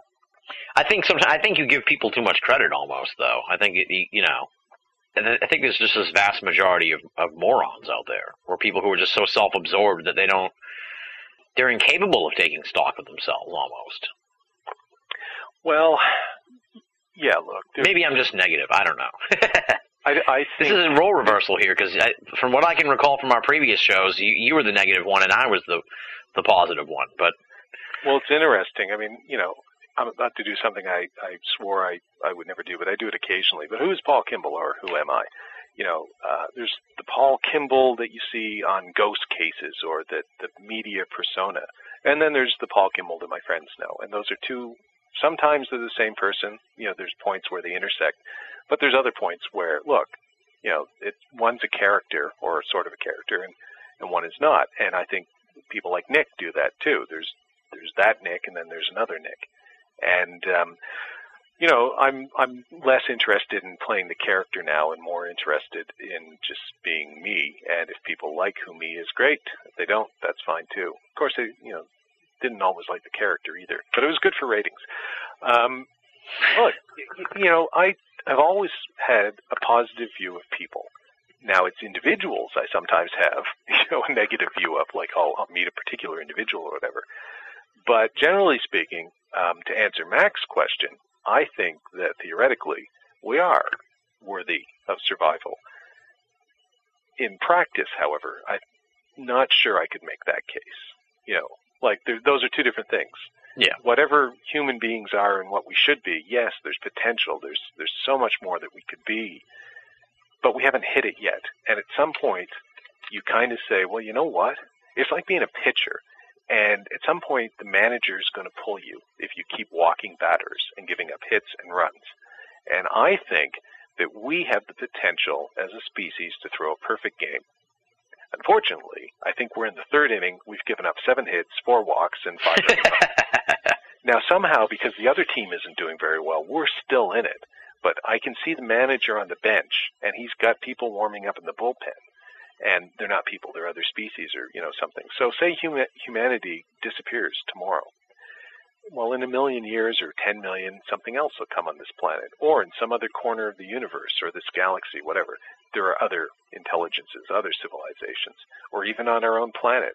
Maybe the dolphins deserve a shot to run it in a million years or two million years. Um, you know, we have this idea. It, there's a book called Ishmael, that I would recommend everybody read by an author named Daniel Quinn. He's written a number of good books, but this idea that human beings, it's, it's, I'm really doing it an injustice when I say it's about a um, talking chimp who's a philosopher and he basically gives life life lessons to a human being. That that doesn't even begin to cover it, but you know that's the Coles Notes version, or as you Americans would say, the Cliffs Notes version. But this idea that we view ourselves as the top of the pyramid, the totem pole, that we have the right to decide who or what lives and dies, whether it's humans or animals or anything else. And we even refer to it like, you know, the President of the United States is the most powerful man in the world. Well, technically, yes, I suppose he is, in terms of his ability to drop a nuclear weapon on somebody or something. But in terms of his ability to, uh, or her someday ability, to influence lives, to make us better, to move the human race forward, you know what? Frankly, I think the most powerful men or women on the planet are people like Mozart and Bach in music, or Paul McCartney from a modern pop perspective, or artists from Vincent van Gogh. To, I was at the Getty Center in Los Angeles, and they have um, Van Gogh's iris there, irises there, along with a bunch of other great paintings from the Impressionistic period. Nobody, I dare anybody listening to this show to tell me or you who the President of the United States was when Vincent van Gogh painted irises. Good luck. And yet, there's his painting. And that painting is still influencing people. I, you know, the United States didn't even exist when Mozart was writing his work. And yet, it's Mozart we still remember. Um, we don't remember, most Americans wouldn't remember even famous presidents like Andrew Jackson or James Madison, what they really did. Uh, you know, the names might resonate, but what did they really do? Yeah, who knows? Maybe Jefferson, maybe Lincoln, maybe Roosevelt, a couple yeah. have made those kinds of contributions. But the truth is, the most powerful people on the planet are the people who create ideas that last. People like Kierkegaard, people like Hegel, people like Nietzsche, whatever. You can pick your philosophers. People like Bach and Mozart and Beethoven, and people like Hemingway and Shakespeare and Dickens. Those are the people who've made a difference in the human condition. So who's, you know, who's powerful, who's not? What matters, what doesn't matter? And we're so obsessed with this political thing and this militaristic thing and everything and I think that human beings, and this is the sort of positive point of view, um, I think instinctively we know what matters, even if we buy into the American Idol, bread and circuses kind of stuff that that are that's fed to us in the same way the Romans fed their citizens bread and circuses to keep them complacent and happy.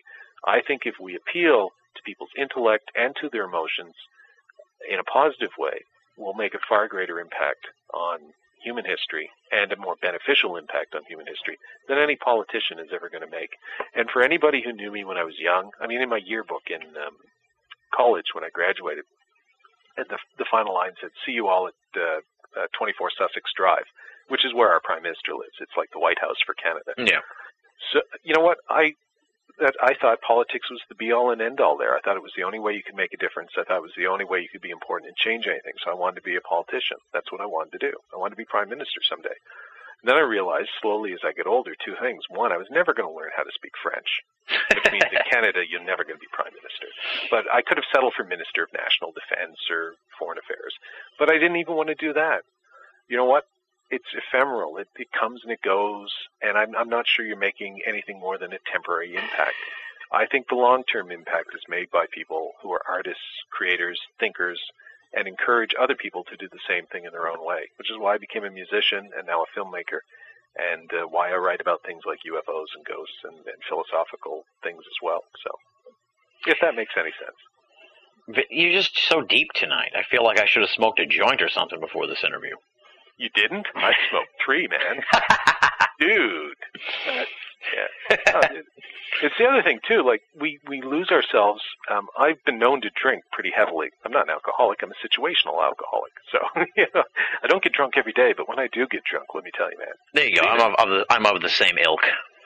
You were there. You and when you came up to Halifax, we partied, and I joke about you being in Reflections, but we were so kablamoed that we went back to my office and um, there was another office down the hall at three in the morning, and there was a guy in there running a photography session. He was a he's a professional photographer, and so I went, ripped the sign off his door, and started banging on his door. I think you probably remember that. I vaguely remember and, it. Yeah. Yeah, and the guy came out, and he started yelling. I was like, ah, what the fuck?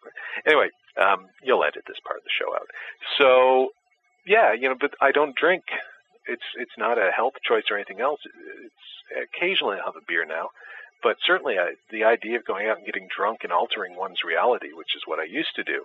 No, now it's like, hey, let's go out and let this reality. I don't need alcohol or anything else. I I dig this reality, and um, yeah, so maybe it is a bit of a different Paul Kimball at 44 than it was at 37 or 38. Call it a midlife crisis. I prefer to call it a midlife opportunity Oh, I like that. or awakening. Maybe that's a better one. Well, you know, it's I, I I'm not there yet where where you're at, but I I can see your point of view in the sense because it's like, you know, you're younger and you're full of piss and vinegar, and we we talked about this earlier. I was talking about my 20s and shit uh, before we started the interview, but it's like, you know, you're kind of full of piss and vinegar, and you think you're going to change the world and everything, and that, you, you know, I I find myself even today, you know, I look back on even my point of view like from a few weeks ago or something, and I'm like, oh, I was so stupid back then. You know, so it's like you, you have to kind of get to that point too, where you just realize that, you know, as on top of it as you may think you are right now, you're probably full of shit, or you're probably like puffing yourself up and you don't realize it. Sure, date a crazy actress for a month and it changes your world. Uh, you know who I'm talking about. Oh yeah, Because, yeah, you know, it's just like none of us are perfect. I was one of the most arrogant people you would ever meet in my early 20s. Uh, hu- full of hubris. Um, I, st- I still am arrogant. I, I recognize it now. Uh, and you know what? The truth is, I can back it up. So if I want to play uh, Jeopardy or whatever, knowledge and all that stuff, I'm going to win. 99 times out of 100 against 99 people out of 100, I'm going to win. So what? At, it doesn't, it's like being president. You sort of realize that whatever I can accomplish in terms of the, in terms of making money or in terms of being better, quote, quote, than somebody else at doing something, that uh, too is ephemeral. It doesn't last. So, and it's not necessarily making a positive contribution. And it's so easy for us to be selfish and and I recognize, you know, that I'm as selfish or more selfish than any anybody else I know. I try, but once you sort of see that, you say, well, okay, how can I how can I be better? And then it goes back to the political thing. Well, okay, why did I want to be in politics? The answer was, looking back on it now, because I wanted to be important. I wanted to be noticed. I wanted to be popular. I wanted people to basically stand up and say, "You're the best." Like y- you're the guy. Well, it wasn't about me helping them then, was it? it? Even if I was doing things that were helping them, it was about me helping me. Yeah. Hence Anthony Weiner, you know, or any politician that goes out and, you know, these narcissists. I was a narcissist. Still am to an extent. But at some point you kind of grow up, or at least you should, and you realize it's more important to make a positive contribution where I actually contribute something to the greater human good. Because if I don't, then everything I do in this life will be forgotten when it's when it's done. And I'm, uh, you know, I'm not going to be around to see it, but I would rather be something other than just a tombstone in a cemetery. And after all my friends who knew me have died, nobody remembers me. If you really want to be remembered, I sort of figured out, then the way to be remembered is to do something useful. And again, see, it's still a bit about me, or a bit about each and every one of us. But it's also an understanding that only by contributing to the whole can you matter as an individual. That that's my new mantra, and you have to do it, um, you know, sort of from a selfless place. And the, the super bonus is that everything you would have wanted when you were a kid will come to you, but you have to get there the right way. Uh, if that makes any sense. I mean, I don't think I just phrased it right because it still makes me sound like a selfish prick. Only a smarter one who's you know discovered the right words, Deepak Chopra, to say to people to get them to give them money. But you know what? Um, you know, whatever. It, I just stopped caring about what people think, and I just wanted to do good things. So the music thing, you know, you start writing your songs because you want maybe you want people to uh, like your band. By the end of it, I was writing songs and performing long after I probably should have stopped because I enjoyed it and because I enjoyed people enjoying what I was doing. And there was that kind of community that developed. And filmmaking has been the same way. You know, I I do films. I want to I, I want to challenge people. I want to give them something to think about. I want to. I just don't want them to walk out after seeing one of my films and, and go, ah, the popcorn was good. Uh, you know, the film's okay, and they don't remember it. Michael Bay makes those films. I would rather make films like Ingmar Bergman, and you know that I think is, yeah, maybe it's a more mature me. Wow, Tim, this is like an episode of Oprah. I know. Well, see, this is see. You say, oh, you, you know, you're not talking at all, but see what happens when I don't talk. Yes, yes. It's the jujitsu style of interview, as someone once pointed out. I'm just going to keep pulling on you. Well, and so many other interviewers use the you know the karate style of interviewer, where they just keep hitting you, you know, over the head. exactly. Now you're saying this is your last interview uh, about about Beyond Best Evidence. Uh, I don't believe that necessarily. I feel like you know the, this thing will come back around again, and, and we'll be talking about it again in the future. But you know, are you are you like leaving the paranormal behind? Are you are you sort of uh, moving into some other sphere of, of work? I mean, what, where where do you see yourself going here now? Uh, th- this is your last UFO movie. Where does that leave you as far as creating things? I guess you could say for for the paranormal. Well, two things. One, um, when I said it was my last interview about Beyond Best Evidence, I meant about the fundraising campaign. Yeah. Um, once we get the film made, or even as the film is being made, you know, I'll probably talk about it. So Right. That's what. I meant. Yeah. Um, the other thing is, it is either my last film about the UFO phenomenon, or as I like to think about it, my first film about the paranormal and what all of it means. So, you know, it's a door is closing and another door is, is opening up, and it's a much it's a door to a much bigger room and a much more interesting room. So UFOs will always be part of the conversation whenever I talk about the paranormal because I think they're part of the conversation. But they're not going to be the only part. So I did a series, a season uh, of ghost cases where I went out and looked into ghosts and associated ghostly type stuff. Um, but in one or two of those episodes, I talked about UFOs too, because again, I think they may well be interrelated. I kind of view it as looking for the answers, or at least, if not the answers, I think that might be beyond us, looking for the right questions to ask about what an advanced non-human intelligence might be and might represent for us.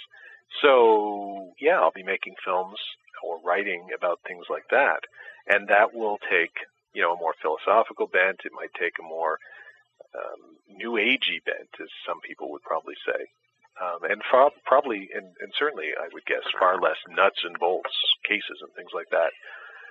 But you know what? I, I do a lot of other things too. I have a feature film that's in just went through development that has like zero to do with UFOs or anything else. It's uh, it's an Ingmar Bergman kind of film about um, life after death and Oh wow. and interhuman relationships and things like that. So, and I've got the film with Walter that's a supernatural thriller. And then Mac Tonnies and I wrote Doing Time, which is a science fiction film about extraterrestrial life, sort of. But even using, if I want to use the paranormal themes, at the end of the day, I don't think we'll ever be able to fully understand what the paranormal is. What I think the paranormal is there for is to help us understand more about what we are. And so that's kind of whether it's through my work with fiction and drama for film and television or whether poetry or songs that I my band's getting back together in the fall you know whatever it is that I'm doing that's creative it's going to be to try and address that question um, or to um, to explore that question which is who are we as people and as a species and what is our relationship to everything around us? So um, yeah there you go. Midlife crisis or um, sorry midlife opportunity All right. Uh, should we wrap it up here? Sure, because you know uh, the only other thing I'd say is because I hear chicks dig the sensitive guys. See, I dig can, sensitive. I will always retain a small amount of my snarky, you know, kind of um, self-deprecating or whatever humor. So, um, yeah, I'm a kinder, gentler Paul, but I still have, I still have claws. oh yeah. He does still have claws, folks. Trust me. Ooh, Don't. Oh, You don't. promise not to tell anyone. well, you know, I I did sort of like turn the floor over here to you here for this conversation, but it, I just felt like you, you were having such important things to say and these deep, sort of um, profound sort of thoughts that I didn't want to get in the way with uh, my own snarkiness. So, but I've enjoyed the conversation quite a bit. Yeah, well, so have I. I always enjoy talking to you. And you know what? Um, you don't get the credit you deserve uh, all the time because you let people talk and they say interesting things. And I know you have hung out with you. uh, take no offense when I say that sometimes you come across as, you know, a Red Sox cheering, beer swilling Massachusetts uh, rube. You're not. You're a smart guy. I wouldn't have asked you to work with me on this project if you weren't. You have, you're as intelligent as anyone else. You have your own interesting thoughts. The only thing I would say is sometimes I listen to your show and, you know, you hear other shows where people are expounding on their thoughts and go, I don't, their thoughts are, ugh, where'd they get that from? You're a guy who should talk a little more. So I like it when you go on other people's shows. Like when you go, when you go on Greg's show and you talk every now and then, you, you, you know, what does Tim think? Because you have stuff to offer, tons of stuff to offer. Well, I appreciate that. I, I, I, I try not to to pontificate too much on my own show. That's just my own personal style or preference. In my mind, you know, the audience isn't here to listen to me. They're here to hear, hear the guest. You're So- right and you're wrong. It's funny. Greg and I, when we were driving to the airport yesterday, and he was dropping me off in L.A. We're talking a bit about that, talking a bit about your show too, because I think um, the one thing I complain about is you don't use Skype, which, dude, that's so 1994. you know, whatever. Um, but you know, the idea: do people tune in to hear the guests? Absolutely, for sure. But I think they also tune in to hear the hosts a lot of the time. You know, you get comfortable, you get used to a host. So in your show, I think there's a number of people. I read your forums every now and then. They tune in to listen to you. There were people who tuned into the Paracast to listen to David Biedney. As much as he annoyed some people, there were other people who were fans. There are people who tune in. I read their forum on occasion to listen to um, Vaeni and Ritzmann because they are Vaeni and Ritzmann. They will tune in no matter who the guest is. So I think the host, in many cases, is as important as the guests.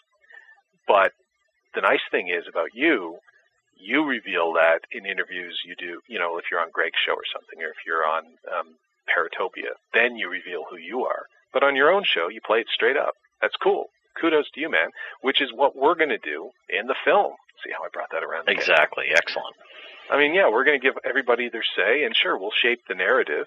Uh, the, any editorial, you you always do that when you edit a film, but you know, it's not going to be me talking as it has been here. It's going to be everybody else talking and uh, and and saying really cool, interesting things. I hope, and you know, we'll have some really cool, interesting people too. We haven't even talked about that, but um, you know, we're going to go out of our way to get the most interesting people that you can think of interested in the subject, saying some pretty darn interesting things. And I hope to get people who you wouldn't expect, like philosophers, to come in and sort of talk about the idea of conversing with a non-human intelligence. What could it mean?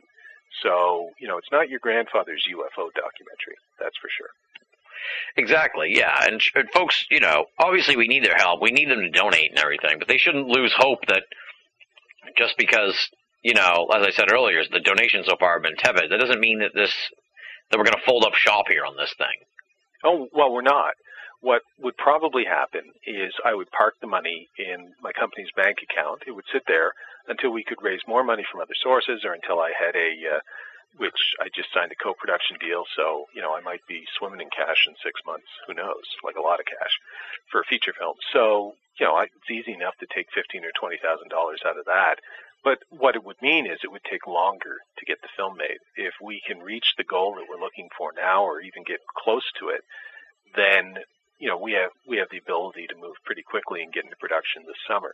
Otherwise, you know, maybe we're looking at you know an extra six to twelve months kind of thing. So it's more of a timing thing. Right. But but folks shouldn't be worried. You know, worst case scenario, what would happen is if we decided not to do the film, we just ref- we you know we have everybody's address and we know where they live because you have to make that information available when you donate, yeah, don't threaten them. um, or at least your email. Uh, we know where everybody how to get in touch with folks. We just refund the money, but um, but that's not going to have to happen because you know Tim and I are both committed to making the film. I think as you listen to this, despite the griping and the new agey stuff, the core of it is this film really interests us. We're excited about it. I am anyway. I'm definitely excited? excited about it. I'm totally do the excited interview. Tim Binnall, are you interested about making Beyond Best Evidence?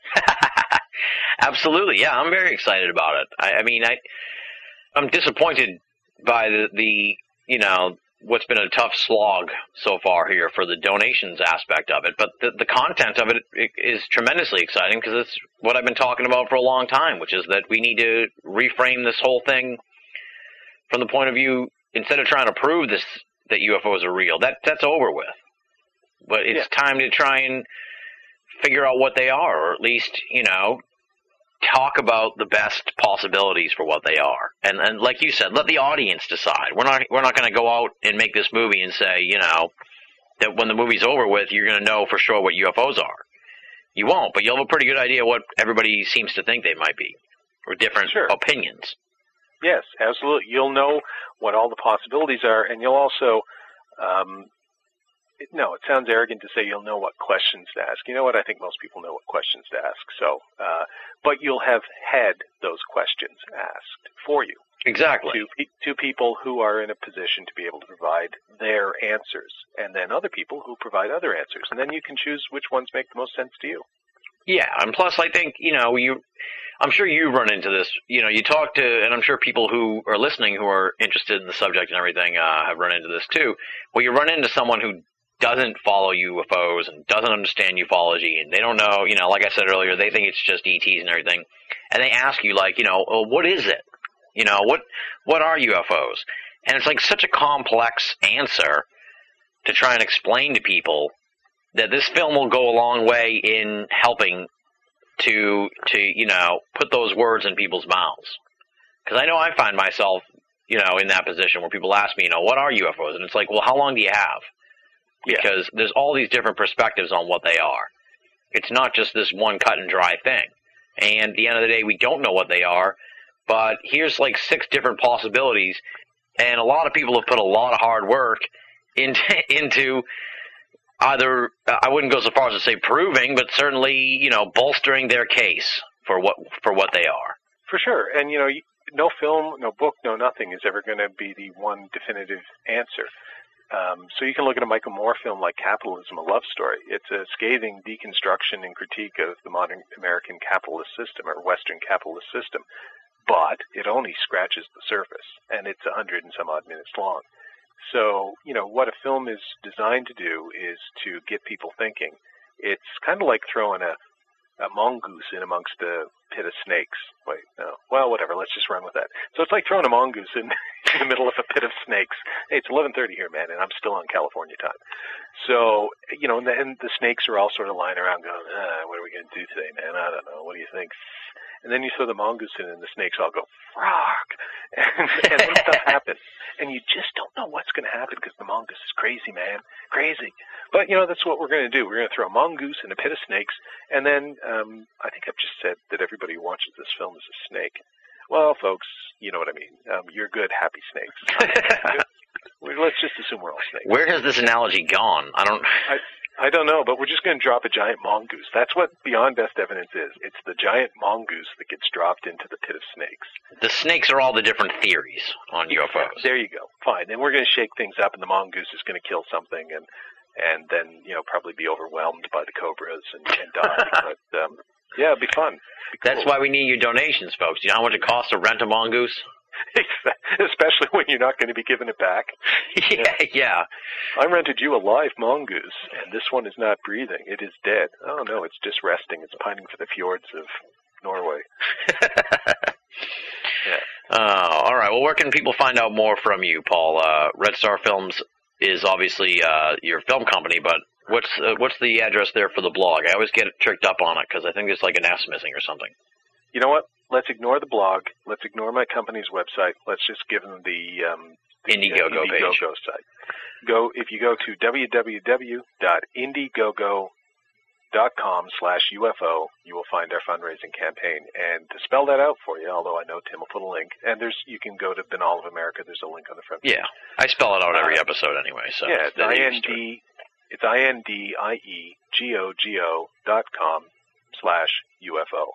And uh, if you want to read about my current thoughts, it's redstarfilms.blogspot.com. That's where I, I do most of my new agey mongoose rattling thinking. That's what I want to be known as the mongoose of modern ufology. That would be good.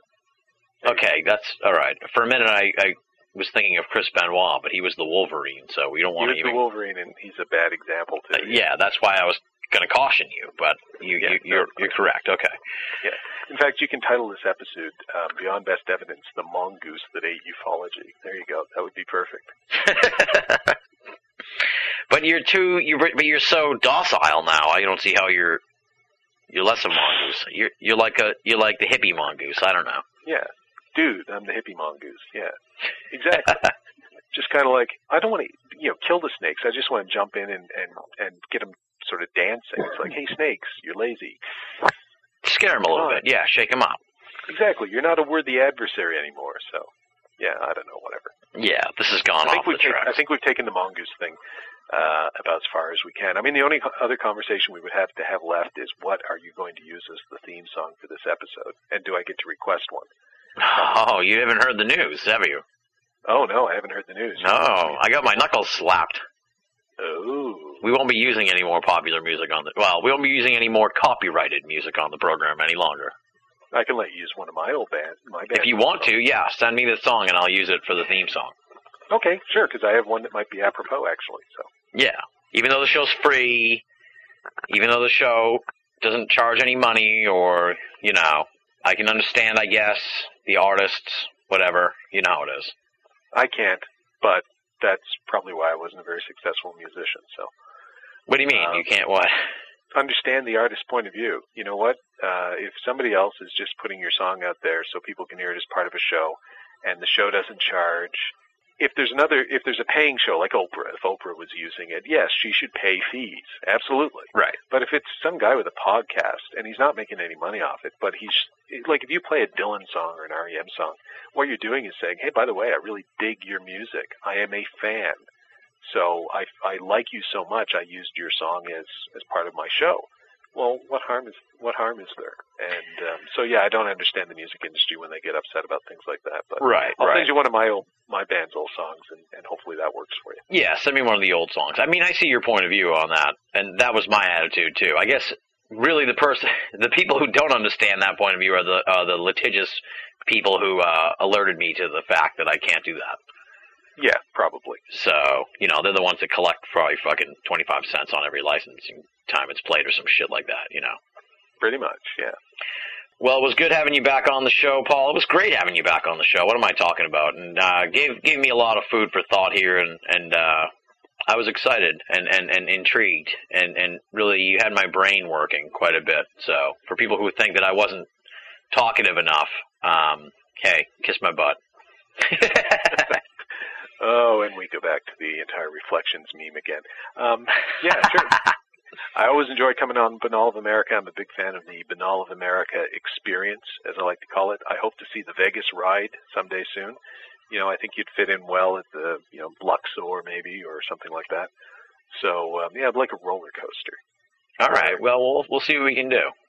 Yeah. This is Uh, just phase one of the whole Binnall of America empire. So Hey, you were on my list of the 10 young people who were years ago who were going to change ufology or whatever it was because you put your face on underwear. So, how's that working out? we don't sell the underwear anymore. That's unfortunate. That was the smartest thing I think I've ever seen any ufology radio show or whatever do. So, If I could get, see, I need to like license. I think I think a Stan Friedman thong would actually sell better. I need to like license these well-known ufologists. uh, yeah. I, yeah. I don't know though. I mean, now that I'm more well-known, maybe I should bring back the underwear. I think you should um, license a Billy Meier play RN chick song. You know, like the cute blonde girls that uh, Billy Meier took from a Sears catalog or something and said they were aliens. Because I might buy a pair of those. I'll look Anyway. into it. Yeah, that's all I'm going to say. All right. Well, it was great talking to you again, Paul. I feel like we should cut this off before it goes crazy again. Yeah. Thanks everyone for listening, and uh, for everyone who uh, does join our team, thank you uh, for helping us help make a difference.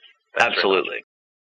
That does it for this week's installment of BOA Audio Season 6. Big, big thanks to Paul Kimball for coming on the show on such short notice and also for providing us with the theme music to this edition of BOA Audio.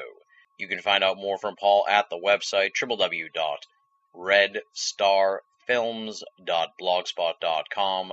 And if you want to make a donation to Beyond Best Evidence, the UFO Enigma, head on over to indiegogo.com slash UFO, and that's spelled I-N-D-I-E-G-O-G-O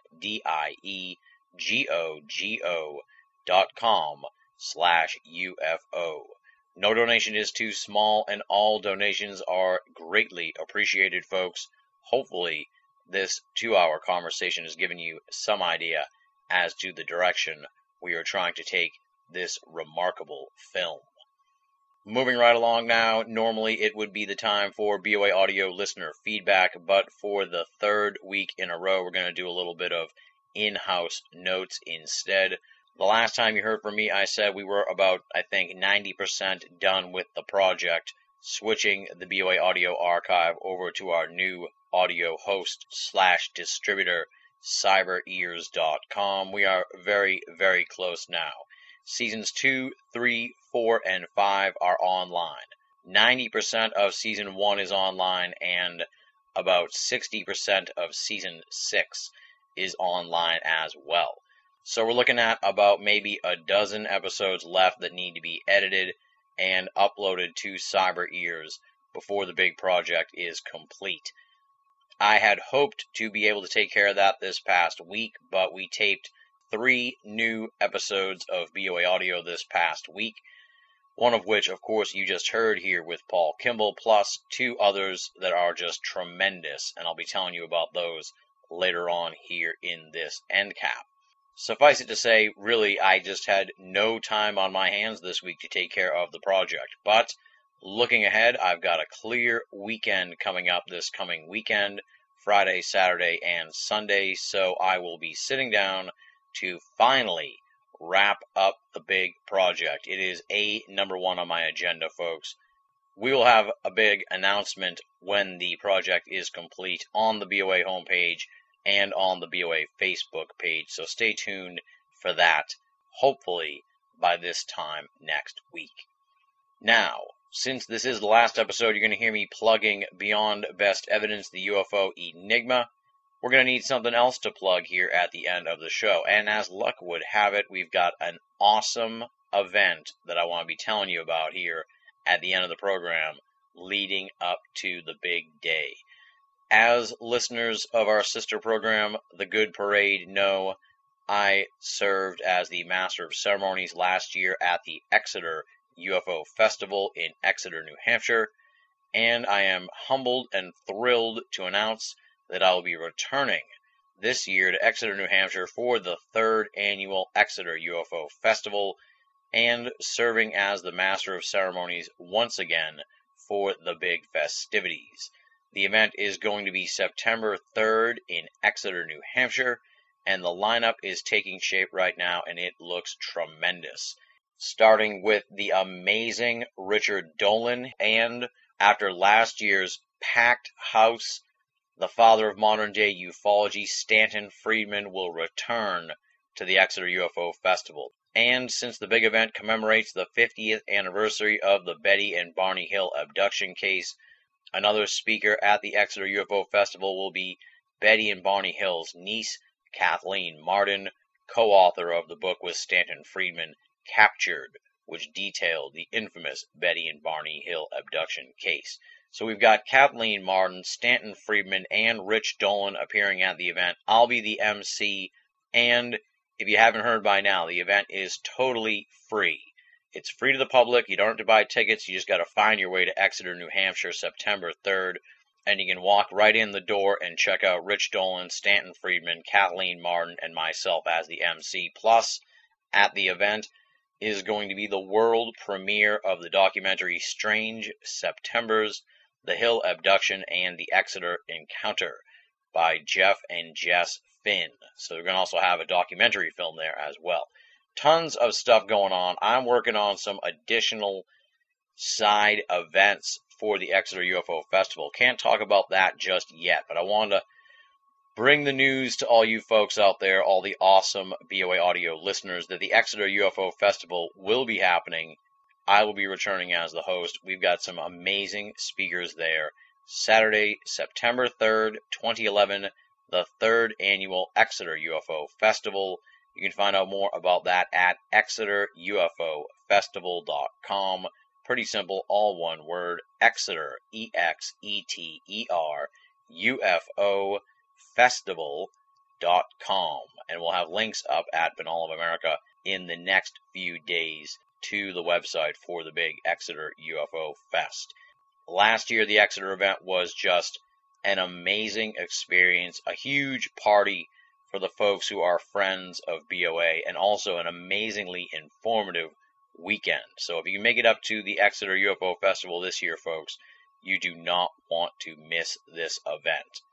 That takes care of the in house notes this week. I promise we will bring back BOA audio listener feedback next week. But if you want to get a hold of me in the meantime, shoot me a line at boaaudio at hotmail.com or go to binnallofamerica.com, B I N N A L L of America.com, and click the contact button. If you want something a little more interactive, you can also join up at the official BOA forum the US of E.com, T H E U S O F E.com. If that's too many letters jumbled up for you, just head on over to BOA and click the forum button. We like to call it BOA's Paranormal Playground. There's discussion on all the different facets of the esoteric, as well as a whole bunch of discussions going on regarding pop culture and the good parade. So head on over to the US of E and join in on the fun. And if you're a part of Facebook or Twitter, I am also on those social network sites. So just punch in Binnall, B I N N A L L, and I should be one of the very first people to pop up. Follow me, befriend me, poke me, it's all good, and I would be certainly happy to have you as part of BOA's online circle of friends.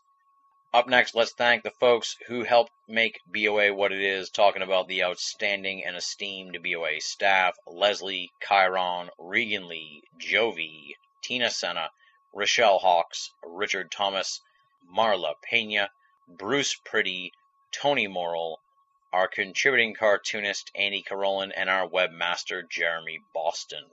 They are doing a fantastic job keeping BOA stocked with some really compelling thoughts from a variety of different perspectives.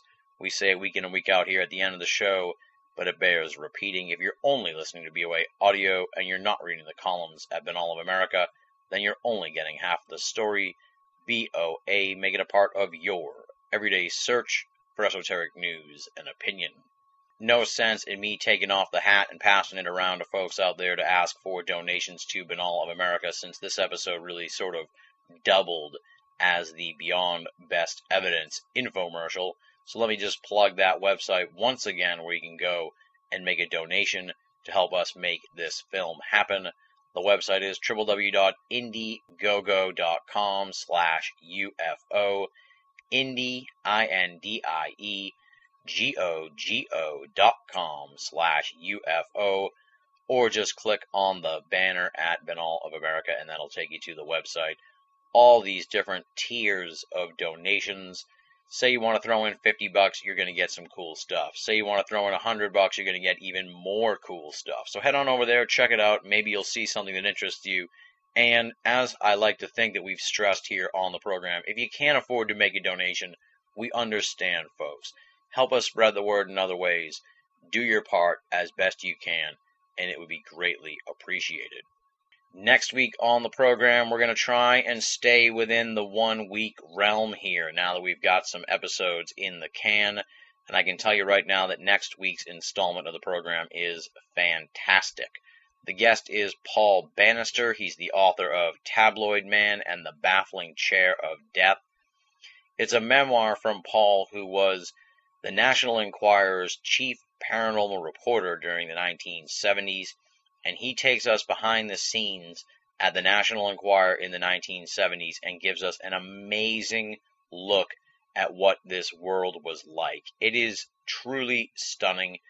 I loved the book. You can hear me raving about this book during the episode. It was just simply fantastic and mind blowing what kind of stuff was going down at the National Enquirer in the 1970s and early 80s. We just taped this episode this past Monday night, so I can't really preview too much of what we're going to be talking about, but we will definitely be delving into the behind the scenes dealings at the National Enquirer, Paul's interaction with a variety of celebrities, some of the truly weird paranormal cases he investigated for the National Enquirer, and a whole bunch more. Runs about two hours and is just tremendous stuff. That's Paul Bannister author of Tabloid Man and the Baffling Chair of Death, next week on BOA Audio. Now, I've told you here that we've taped a bunch of episodes, and normally I like to keep my cards close to my vest. I like to tease out a little bit of information about upcoming episodes as we get closer to their posting. So I just want to give you a little tease of what's coming on July 4th weekend. I got three words for you, folks spontaneous human combustion. An amazing episode of the program, an instant classic BOA audio. SpawnCom finally steps into the spotlight on Binnall of America, and it is tremendous. So keep your eyes peeled July 4th weekend at BOA for our SpawnCom spectacular. And on that note, we close the book on another edition of BOA Audio Season 6. Big, big thanks to Paul Kimball for coming on the show. Big, big thanks, of course, to all you folks out there, the tremendous BOA Audio listeners. You guys are the best. Without you guys, there would be no Binnall of America. I am continually humbled by your support of this program. Thank you for making BOA Audio a part of your esoteric audio playlist. And until next time, this is Tim Binnall. Once again, thanking you for listening and signing off.